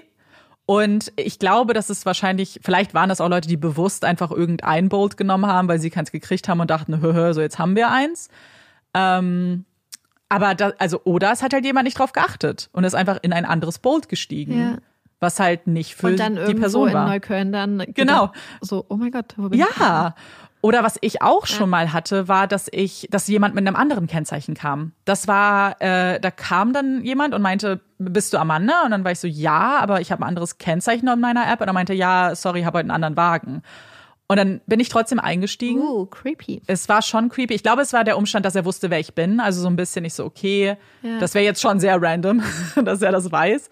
Aber es ist schon auch, genau, ich hatte auch das Gefühl, erst so, hm, das finde ich jetzt schon ein bisschen seltsam. So, das hatte ich auch noch nie und seitdem auch nie wieder. Das ist ja interessant. Aber ich habe auch das Gefühl, dass es da eigentlich noch voll viele Sachen geben könnte, die man machen kann. Mhm. So, vor allem, und ich glaube, was auch irgendwie hilft, ist ja auch einfach das Auto die ganze Zeit den Weg zu verfolgen. Ja. Sodass du ja im Zweifel eigentlich siehst, so, das Auto ist jetzt direkt bei mir, wenn der Empfang stimmt und so. Ja, und ich finde auch, also was ich zum Beispiel gut finde, ist diese Funktion, die es halt gibt, dass du theoretisch ähm, jemandem halt teilen kannst, also deinen Standort teilen kannst und einfach mhm. dann irgendwer zum Beispiel das mitverfolgen kann, theoretisch. Ich finde die Funktion schon und gar nicht ist so das, schlecht. Muss man das vorher einstellen, an wen du den Standpunkt teilst? Quasi, ist das in der App oder ist das was, was du in der Situation spontan machen kannst? Genau, also man stellt das, ich habe gerade mal die Uber-App jetzt zum Beispiel aufgemacht und da stellt man das bei Einstellung ein. Also du, du kannst da vertrauenswürdige mhm. Kontakte hinzufügen und dann kannst du mit denen deinen Fahrtstatus Ähm, sofort teilen. Musst nur einmal tippen und dann weiß die Person sofort, wo du bist. Also alle, die Uber fahren, können das jetzt ja vielleicht mal kurz machen. Das könnte man halt wirklich machen. Also ich habe so das Gefühl, das schadet ja jetzt auch nicht unbedingt, weil man ja. muss sich ja nicht immer Sorgen machen. So, wenn ich dich jetzt zum Beispiel einfügen würde, du wirst ja nicht jedes Mal jetzt, wenn ich Uber fahre, dir Sorgen machen. Aber so für den mhm. Fall, dass irgendwie was ist, hätte ja. man, hätte man dann wen einfach eingespeichert. Nicht gar nicht so schlecht. Ja, und vor allem, ich glaube, es ist auch klug, das vorher zu machen. Dass man, ja. wenn man in so einer Situation ist, das schnell machen kann, statt dass man erst noch so, ah, ich muss noch eine Handynummer daraus ja. kopieren und so. Und deswegen ist es, glaube ich, halt mega smart, sowas zum Beispiel jetzt einfach zu machen, weil wir euch jetzt dran erinnern. Genau, wir machen das jetzt alle gemeinsam. Wir nehmen jetzt alle unsere Handys, die wir, also diejenigen, die das benutzen, und ja. tragen da jetzt jemanden ein. Finde ich gut. Finde ich eine gute Sache. Weil es ist halt, man muss natürlich auch sagen, dieser Fall hat ja primär gar nicht mit Uber zu tun. Also es, oder ich sage jetzt Uber, aber wir meinen offensichtlich auch alle anderen Anbieter, ähm, weil es war ja kein Uber-Fahrer. Aber er wirft natürlich die Frage trotzdem auf, wie kann man das halt sicherer gestalten, damit solche Verwechslungen auch nicht passieren. Und da finde ich dann solche Schritte einfach praktisch. Und da einfach sich zu sensibilisieren dafür. Zumal es ja auch genug Fälle gibt tatsächlich, wo leider sowas auch passiert. Ja. Ja, ja, ja, genau. Und deswegen finde ich auch die Arbeit halt, die Sammys Familie da jetzt auch reinsteckt und mit ihrer Foundation, die auch immer wieder aufklären und dass es Sammy's Law gibt, ist halt einfach erstmal einfach eine gute Sache und die natürlich auch irgendwie in so einem Bewältigungsprozess helfen kann. Das sehen wir ja immer wieder bei True Crime, dass es halt einfach helfen kann, wenn man daraus irgendwas Positives erschafft. Was für mich bei diesem Fall auch so ganz besonders eindrücklich war, war diese Freundesgruppe und was die mhm. gemacht haben, als sich so ein bisschen schon rauskristallisiert hat, dass vielleicht irgendwas passiert ist. Also als dann gerade am nächsten Tag, wo sie quasi selbst schon ermittelt haben, weil sie ja dachten, sie dürfen sich noch nicht an die Polizei wenden. Und diese Sorge, die sie alle verspürt haben müssen, Greg ja schon eigentlich die ganze Nacht, er konnte ja da irgendwie so gar keine Erklärungen für sich finden, die ihn zumindest für die Nacht vielleicht beruhigt hätten. Oh, das, das erinnert mich auch total an den Fall, den wir vorvorletzte Woche hatten. Mm. den beiden Schwestern Bieber und Nicole, wo ja auch der Freund von Nicole quasi mitbekommen hat, irgendwie, hey, hier ist doch irgendwas Komisches. Wir haben die ganze Zeit geschrieben, was ich so ähnlich fand. Und ja. ich glaube, hier haben wir auch wo, zusätzlich zu den Familien der beiden oder der drei in dem Fall dann, ähm, auch zeigen wir auch, wie einfach so vermeintlich indirekte Opfer wirklich auch einfach direkte Opfer sind. Mhm. Weil zum Beispiel in Adams Fall war es ja, dass dadurch, dass die Polizei nicht reagiert hat, er mit seinen Eltern und so dann selbst gesucht hat und dann seine tote Freundin finden musste. Ja. Und diesen Anblick für immer mit sich rumträgt. Und hier habe ich das auch das Gefühl, ich, ich kann, wir haben das ja so oft in Fällen, aber als du es schon erzählt hast, dachte ich so, oh mein Gott, mhm. diese Schuldgefühle. Weil ich denke dann so, wenn du so in der Situation bist oder wenn man in der Situation ist, wahrscheinlich denkst du jeden Tag, wäre ich hingefahren, wäre ich ja. hingefahren, wäre ich hingefahren. Und das ist halt wirklich, ich kann, ich glaube, man kann sich das tatsächlich nicht vorstellen. Das, was man sich aber vorstellen kann, ist, glaube ich, dass es sehr naheliegend ist, so zu denken, weil ich weiß, ich hätte so gedacht und ich weiß nicht, ja. wie ich so eine Situation ertragen sollte, wenn ich so konkret mir vorwerfen würde, du hättest ja. es wirklich verhindern können. Es gibt so Situationen, in denen wir wissen, hey, du hättest sowieso nichts tun können. Das ist jetzt sehr abstrakt gedacht. Mhm. Aber in diesem Fall, ähm, und offensichtlich hat er keine Schuld. Ich glaube, das muss man jetzt auch nicht sagen. Aber und nur, ich, um das ja. zu verbildlichen, was wahrscheinlich seine Gedanken sind. Mhm. So, das Zumal es hier, ja, hier ist es ja kein Verhindern, sondern eher, wenn du das gemacht hättest, dann wäre es anders gelaufen. Mhm. Das würde ich fast eher so ja, sagen. Er hat hier da keine Möglichkeit zum Eingreifen. Ich meine, das ist natürlich auch eine Art von Verhindern. Ja. Aber ich glaube, dass man wirklich die ganze Zeit, weil ich kenne das so, manchmal denkt man an so Momente und denkt so, hätte ich da einfach nur eine Sekunde anders gehandelt, hätte ich, wäre ich, hätte ich das so gemacht, hätte ich das so gemacht. Und ich glaube, ja. dass solche Gedanken, gerade in diesem Fall, wo es so konkret ist, wo es wirklich so ist, ja, zu neunundneunzig Prozent wäre der Abend komplett anders ausgegangen, mhm. wenn du dich dazu entschieden hättest. Und das muss so schrecklich sein. Ich finde, es zeigt einfach mal wieder, was so eine Tat Menschen antut. Ja. Nicht nur Sammy und ihrer Familie, sondern auch einem jungen Mann, der womöglich, also der nicht nur wahrscheinlich seine Liebe verloren hat, sondern halt auch möglicherweise sich, dass das Leben lang mit rumprägt. Du kannst einfach, du, du zerstörst einfach so viele Menschenleben. Ja. Voll. Und was Greg angeht, kann man auch nur spekulieren, weil ich nicht viel von ihm auch gelesen habe oder er in Dokus nicht spricht, was sein gutes Recht ist. Und ich weiß auch nicht, ob ich in so einer Situation das machen würde, ehrlich gesagt, weil das ist wahrscheinlich wirklich eine der traumatischsten Dinge, die man so durchleben kann auch. Und Vorwürfe sind, glaube ich, ein Gefühl, was man sehr, sehr schwer abschalten kann. Und diese Schuldgefühle. Ich glaube, man kann nur hoffen, dass, falls es so ist, dass er ganz, ganz viel Hilfe und mhm. Unterstützung bekommt. Ja, voll.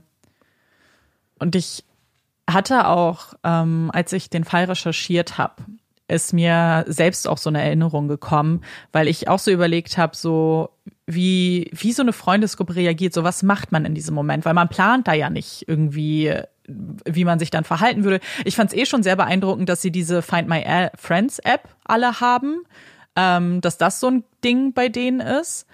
Das fand ich schon irgendwie und hat hier natürlich auch mega geholfen, ja. ne? Aber äh, ja, wie man sonst als Freunde reagiert. Und dann habe ich mich so dran erinnert, dass ich auch einen Moment hatte, dass, da war ich noch relativ frisch in Berlin und auch richtig doll Angst um meine Mitbewohnerin hatte. Und dann habe ich, nachdem ich das fertig recherchiert habe, nochmal bei mir bei Facebook geguckt, weil ich mich noch erinnert habe, dass wir immer über Facebook kommuniziert haben damals und habe dann auch noch so ein Gespräch gefunden zwischen ihrer, also einer ihrer Freundinnen und mir, ähm, weil ich so eine Angst hatte. Wir waren zusammen feiern und ich musste halt auch ein bisschen früher los, weil ich am nächsten Tag arbeiten musste und bin dann losgegangen und alles war irgendwie cool.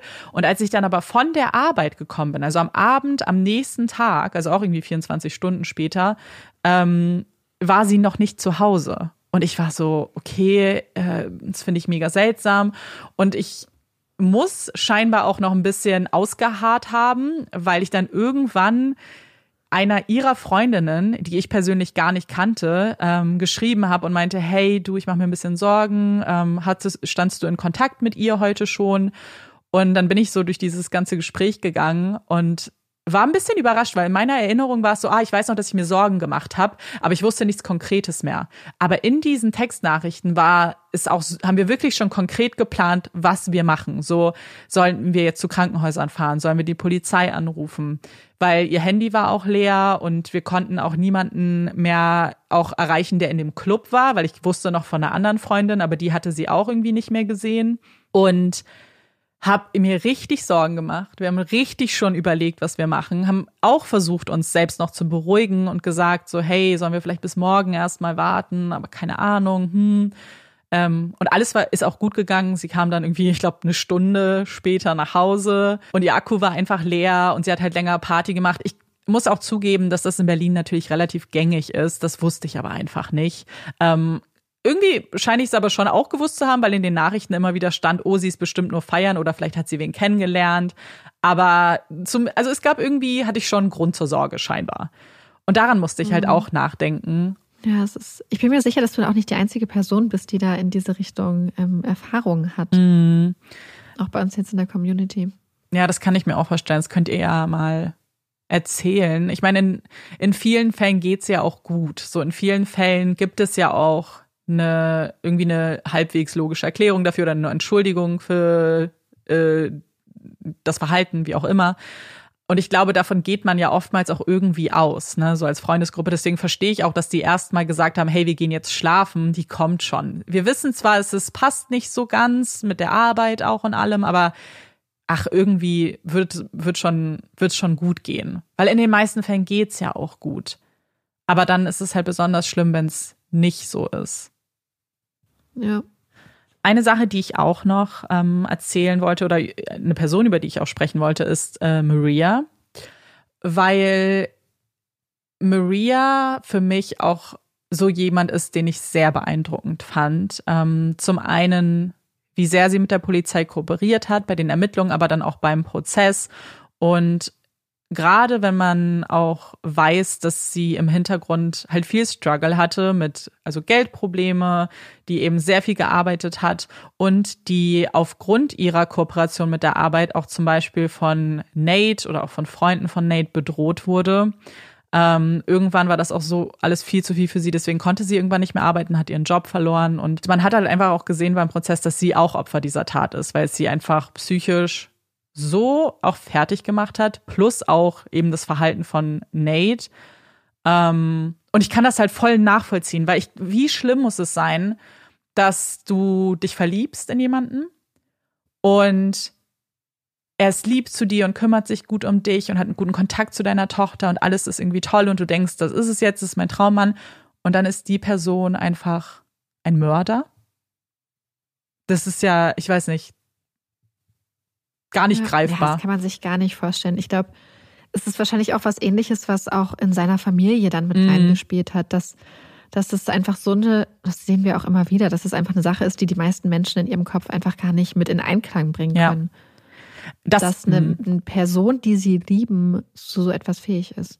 Ich habe auch so ein Interview mit den Eltern gelesen, ähm, in dem sie das, also in dem das so glasklar ist. Die Mutter sagt, mein Sohn war super liebevoll, er, das passt überhaupt nicht zu ihm, ich bin seine Mutter, ich kenne ihn so gut, so ich weiß, dass er das nicht tun würde. Offiziell sagen sie, sie glauben, ihr Sohn ist unschuldig, aber der Vater sagt auch, wenn er die Tat begangen hat, dann ist er der Erste, der ihn ins Gefängnis bringt, das Schloss schließt und den Schlüssel wegwirft. Also wer, wer so eine Tat begeht, gehört auch bestraft.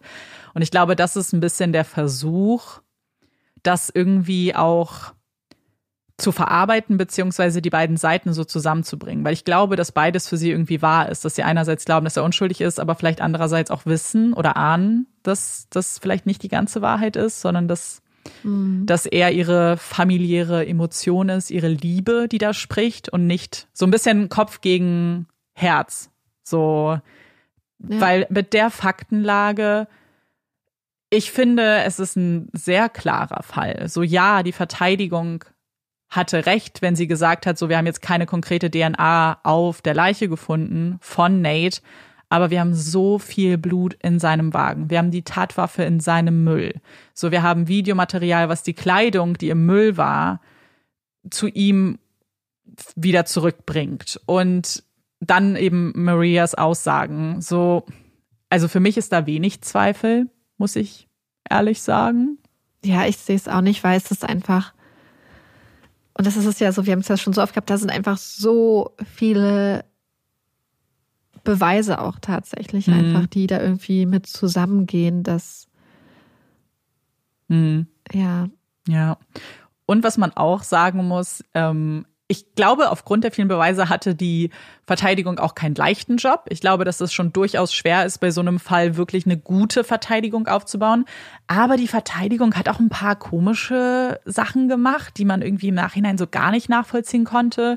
Weil der, der grundsätzliche Gedanke, ähm, zu argumentieren mit, hey, ihr habt keine D N A, weil sie müssen ja nur Zweifel streuen. Das ist ja das Einzige, was sie irgendwie machen müssen. Und wenn sie so ein bisschen Zweifel streuen können, indem sie das sagen, finde ich jetzt erstmal nicht unklug. Ob es ausreichen würde, hm. Aber sie haben halt zum Beispiel ähm, ja keine eigenen Zeuginnen oder Zeugen geladen. Und nicht nur das, sondern im Kreuzverhör der Zeugen und Zeuginnen der Anklage haben sie ganz kuriose Fragen gestellt. Zum Beispiel, als es um die Autopsie ging, haben sie darauf bestanden, dass nochmal alle äh, Verletzungen genauestens beschrieben werden und dass der Zustand der Leiche, der ja wirklich, das war ja ganz schlimm, so ganz viele haben gesagt, dass es so Schlimmste ist, was sie irgendwie gesehen haben in ihrer Karriere, dass das nochmal genau wiedergegeben wird. Und eigentlich... Ich frage mich, ja. Weißt du, was ich mich da wirklich frage? Ob das was damit zu, zu tun hat, was ist, wenn Nates Tat hm. insofern auch sexuell motiviert war, dass quasi dieser Tötungsakt ihn sexuell erregt hat. Hm. Und diese Macht und das, was er getan hat, so dass es nicht einfach eine eskalierte, ähm, versuchte Vergewaltigung war, ja. sondern dass es ihn genau um diesen Gewaltexzess ging ja. und dass er deswegen danach ähm, pornografisches Material konsumiert hat. Ähm, und was ist, das ist jetzt eine, keine Ahnung, ist eine absolute Vermutung, wenn er wollte, dass das alles nochmal... Ja. Weißt du, wenn du so Macht haben möchtest, dann empfindest du eventuell ja vielleicht in dem Moment, in dem deine Tat vor Gericht in jeder Einzelheit wiedergegeben wird, was ja für Angehörige mit das aller, aller, aller Schlimmste ist. Ja. Vielleicht empfindest du in diesem Moment Macht, weil du weißt, ich kann dafür sorgen, dass ihr euch und alle sich genau anhören müssen, was ich gemacht habe. Mhm. Das kann sehr gut sein, weil ohne es ja konkret zu wissen, ist die Tat, spricht die Tat, finde ich, schon für einen Charakter, der irgendwie, also ich weiß nicht genau, wie ich es formulieren soll. Naja, ich glaube, es sind einfach hundert Verletzungen. Ja, über hundert. Hm. Über hundert. Ja. Das heißt, das ist auch nicht so, oh, es ist irgendwas eskaliert, ich habe jetzt zugeschossen, bis sie sich nicht mehr bewegt hat. Das, ich weiß nicht, wann wir jemals so viele Verletzungen gesehen mhm. haben in der Folge. Ja, aber ich glaube, umso wichtiger ist es vielleicht, dass man jetzt hier vielleicht auch einfach nochmal so ein paar Punkte einfach ansprechen könnte, auch was mhm. so die Sicherheit angeht. Weil ich meine, allein die Tatsache, wenn jetzt vielleicht irgendwie drei Leute da draußen jetzt anfangen, auch auf das Kennzeichen ihrer ja. Uber-Fahrzeuge zu achten, ist das ja auch schon ein kleiner Gewinn, habe ich das Gefühl. Voll, finde ich auch. Ich glaube, es ist halt wirklich etwas, was auch so... allgegenwärtig ist. Und ich glaube, dass das viele, gerade wenn ihr natürlich in Städten wohnt, die das überhaupt machen, es ist ja gar nicht überall so, das wissen wir natürlich auch. Aber gerade auch, wenn man vielleicht das sonst nicht benutzt, aber jetzt mal in eine Großstadt fährt und das vielleicht auch mal nutzen möchte, dann ist man ja vielleicht auch gar nicht so geübt darin. Und selbst wenn man geübt ist, weiß man halt auch nicht, ob man da jedes Mal so achtet, dass man sich einfach ein bisschen dran erinnert, dass man... Weil es ist ja eine Kleinigkeit. Es ist ja wirklich was ganz Kleines, nochmal zu überprüfen, ob es wirklich das richtige Kennzeichen ist. Und in den meisten Fällen passiert nichts. In den meisten Fällen sind es Uber-Fahrer, die euch einfach nur von A nach B bringen wollen. Ähm, aber vielleicht fühlt man sich selber damit auch einfach ein bisschen sicherer. Und sicherer, ich glaube, für die eigene Sicherheit Dinge zu tun und zu ändern, ist, glaube ich, immer ein gutes Vorhaben. Ja. Ja, ich bin gespannt, was ihr zum Fall sagt, wie eure vielleicht Uber-Erfahrungen auch sind. Ich hoffe nicht, dass ihr ganz schlimme Erfahrungen machen musstet, aber sonst schreibt uns gerne, ähm, auch ob ihr das Safety-Feature vielleicht schon mal benutzt habt. Ja, das würde mich auf jeden Fall interessieren. Und damit wir jetzt aber vielleicht ein kleines bisschen aufatmen können, kommt hier unsere Puppy Break. Yay! Heute bin ich ja mit der Puppy Break dran und es wird eine Fish Break, beziehungsweise eine Putzer-Fish Break. Das passt eigentlich auch zu Puppy Break, finde ich. Und zwar hat man rausgefunden, beziehungsweise man weiß ja, dass bestimmte Tiere sich selbst im Spiegel erkennen können. Mhm. Elefanten, Delfine, Pferde, bestimmte Vögel, aber auch zum Beispiel Menschenaffen. Und jetzt hat man rausgefunden, dass das bei Putzerfischen wohl auch so ist. Mhm. Man hat an den Putzerfischen so eine Art braune Sache angebracht, die so ein bisschen aussieht wie so ein Parasit. Und als die Fische sich dann mit dieser kleinen braunen Beule im Spiegel gesehen haben, haben sie angefangen, sich zu putzen und haben versucht, das loszuwerden. Und das Krasse ist, es war nicht nur, wenn sie sich im Spiegel gesehen haben, sondern auch, wenn man ihnen Fotos gezeigt hat, wo sie dann eine Markierung am Hals gehabt haben, also Fotos von sich selbst, mm. wo sie eine Markierung am Hals hatten, dann haben die Fische angefangen, den Hals zu schrubben. Das Interessante ist, dass man sogar rausgefunden hat, dass sie sich auch von anderen Artgenossen unterscheiden können anhand der Fotos scheinbar, was ich total krass fand. Ich habe das auf der Seite von der Albert-Schweitzer-Stiftung bei Instagram gesehen, die haben immer ganz total interessante Fakten auch über Tiere und die wiederum haben eine Studie zitiert aus der Fachzeitschrift Proceedings of the National Academy of Sciences und das fand ich total interessant. Mm, das ist wirklich richtig cool. Irgendwie auch so niedlich. Ich, also diesen Spiegeltest Ähm, hatten wir ja irgendwie, glaube ich, genau im Kontext mit Hunden schon mal besprochen. Ja. Aber wie funny, dass man das dann auch bei anderen Tieren macht, gerade bei Fischen. Ich finde, also, ich weiß nicht. Ja, Mann. Ich stelle mir das ich mal, hab mal vor. Ich habe mal in der Brand eins, ich weiß nicht, ob das Putzerfische waren, ich bin mir nicht sicher, ich glaube nicht, äh, so einen ganzen Artikel gelesen über äh, Fische, die so richtige kleine Waschstraßen bauen und miteinander kooperieren und so. Und wo das richtig krass ist. Ich lieb's. Also es zeigt mal wieder, wie, wie eigentlich jede Puppy Break, ja. wie viel da einfach noch ist. Weil ich denke so, ja. wir haben es jetzt mit ein paar Fischen gemacht, aber potenziell könnten das noch sehr viel mehr Fische. Mm, voll. Ich finde das richtig cool und ich finde es richtig spannend und ich, ich lieb's, dass es Leute gibt, die sowas erforschen. Ich finde das richtig toll. Ja. Damit kommen wir zu unseren Empfehlungen. Hast du eine Empfehlung? Mhm. Ja, ich habe eine Empfehlung. Toll. Das ist eine Empfehlung, die wir schon mal hatten. Und zwar ist ja bald der Tag der Organspende. Mm. Und dann habe ich gedacht, weil der Wunsch auch aus der Community kam, und da wir auch einige Leute in der Community haben, die selbst auf Organspendelisten draufsitzen oder Angehörige haben, die auf diesen Listen sind, habe ich gedacht, wäre das auch eigentlich mal die perfekte Erinnerung an alle, die sich vielleicht noch nicht mit der Thematik auseinandergesetzt haben, sich das mal anzugucken. Ja. Es ist ein super wichtiges Thema und es ist, wenn man sich einen Organspendeausweis bestellen möchte, ist das super fix gemacht. Man kann das ganz schnell online machen, dann kriegt man den umsonst zugeschickt. Manchmal liegen die auch aus. Zum Beispiel in Arztpraxen, habe ich auch schon ja. gesehen. Könnt ihr auch mal die Augen offen halten. Ich habe meinen auch, immer im Portemonnaie. Ja, oder wenn ihr den schon habt, einfach das Gespräch auch mit Freunden, mhm. Freundinnen und Angehörigen suchen. Ich glaube, das ist eine total, es ist ja auch eine total spannende Thematik einfach insgesamt, wo ich das Gefühl habe, dass noch einiges auch an, ähm, an Fortschritt äh, gebraucht wird in der, in der Gesellschaft und in der Politik und bei den Entscheidungsträgern und so. Ja, ja.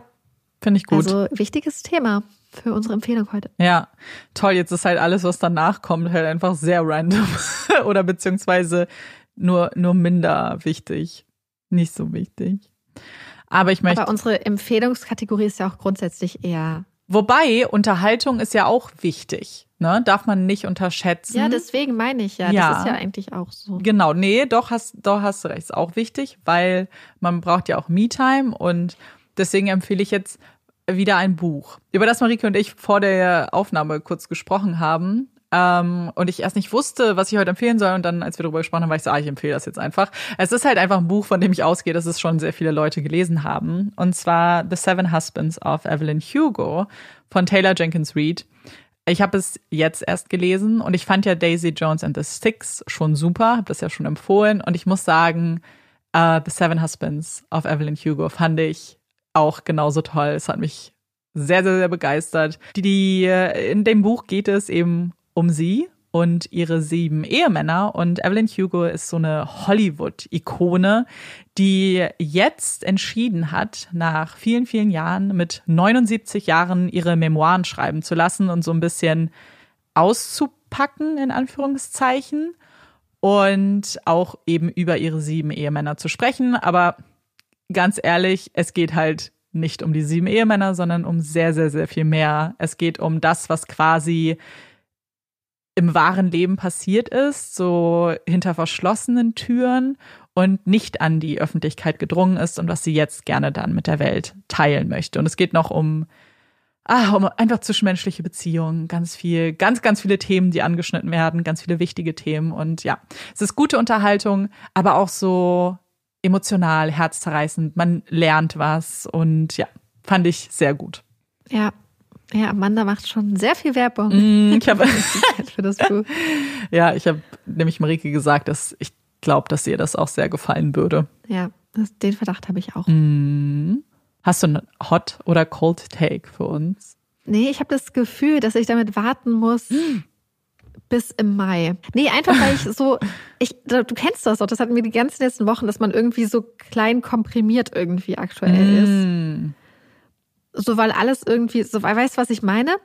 Und ich habe das Gefühl, ich brauche jetzt irgendwie wieder so ein bisschen was Aufregenderes, damit ich neue Impulse kriege, damit ich dann, weißt du? Also ich muss immer sagen, meine Impulse für die Hot- und Cold-Takes sind immer nicht aufregend. Das sind, das sind immer sehr einfache mm. Beobachtungen, die, glaube ich, absolut niemanden äh, wirklich besonders ähm, begeistern.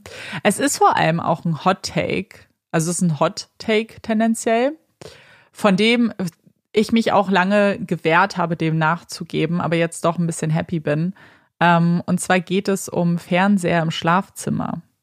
Ich habe einen Aha. Fernseher im Schlafzimmer, war aber nicht geplant, sondern als ich mir meinen großen Fernseher gegönnt habe, war jetzt auch immer so ein kleiner Fernseher, der noch super gut funktioniert mhm. und ich war so, hm, was mache ich? War dann erstmal, also es war auch erstmal so, ah, als Übergangslösung stelle ich mir den mal ins Fernsehen, äh, mhm. ins Schlafzimmer. War dann keine Übergangslösung, sondern jetzt habe ich ihn da und habe ihn auch gar nicht oft benutzt. Aber jetzt, seit ein paar Wochen, habe ich was für mich entdeckt, was mir tatsächlich super gut hilft. Weil ich glaube, warum viele es ja nicht machen, ist, weil man halt so Schlafzimmer Ruhe und Schlafen und nichts anderes machen.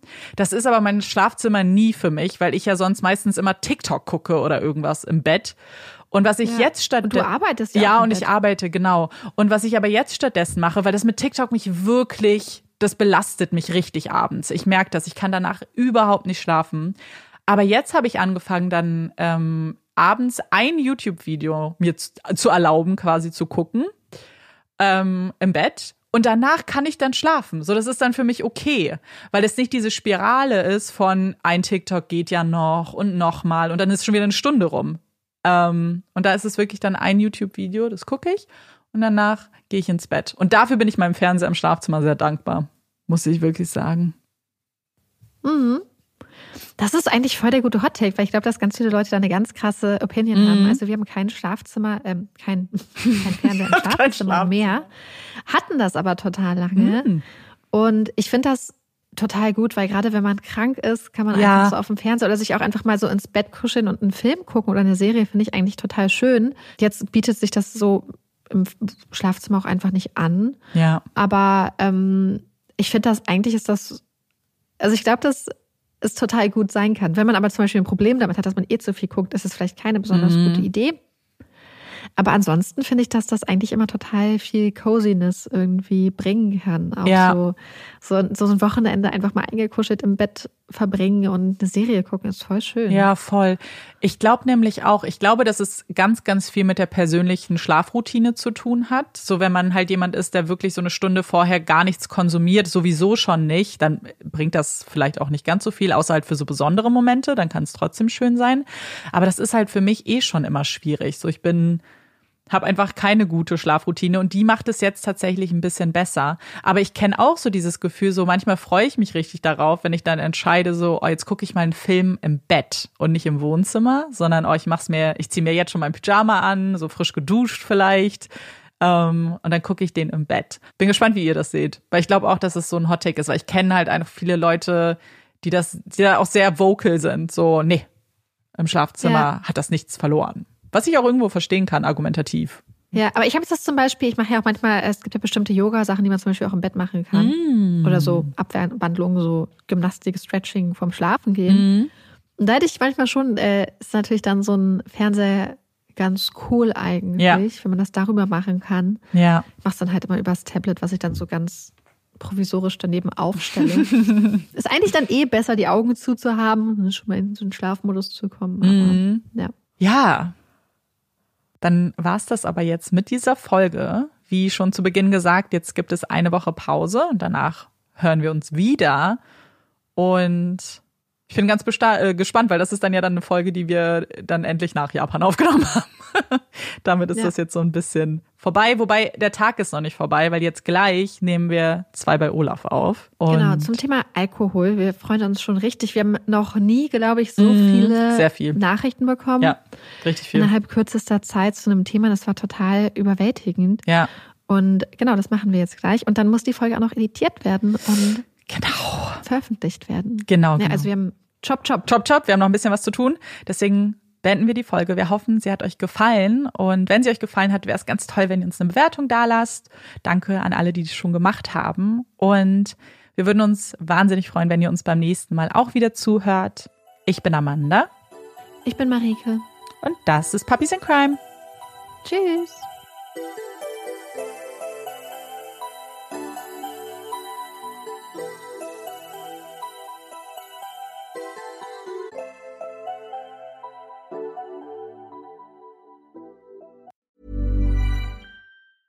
Hi, I'm Daniel, founder of Pretty Litter. Did you know cats tend to hide symptoms of sickness and pain? I learned this the hard way after losing my cat, Gingy. So I created Pretty Litter, a health monitoring litter that helps detect early signs of illness by changing colors, saving you money and potentially your cat's life. Pretty Litter is veterinarian developed, and it's the easiest way to keep tabs on your fur baby's health right at home. Go to pretty litter dot com and use code ACAST for twenty percent off your first order and a free cat toy. Terms and conditions apply. See site for details.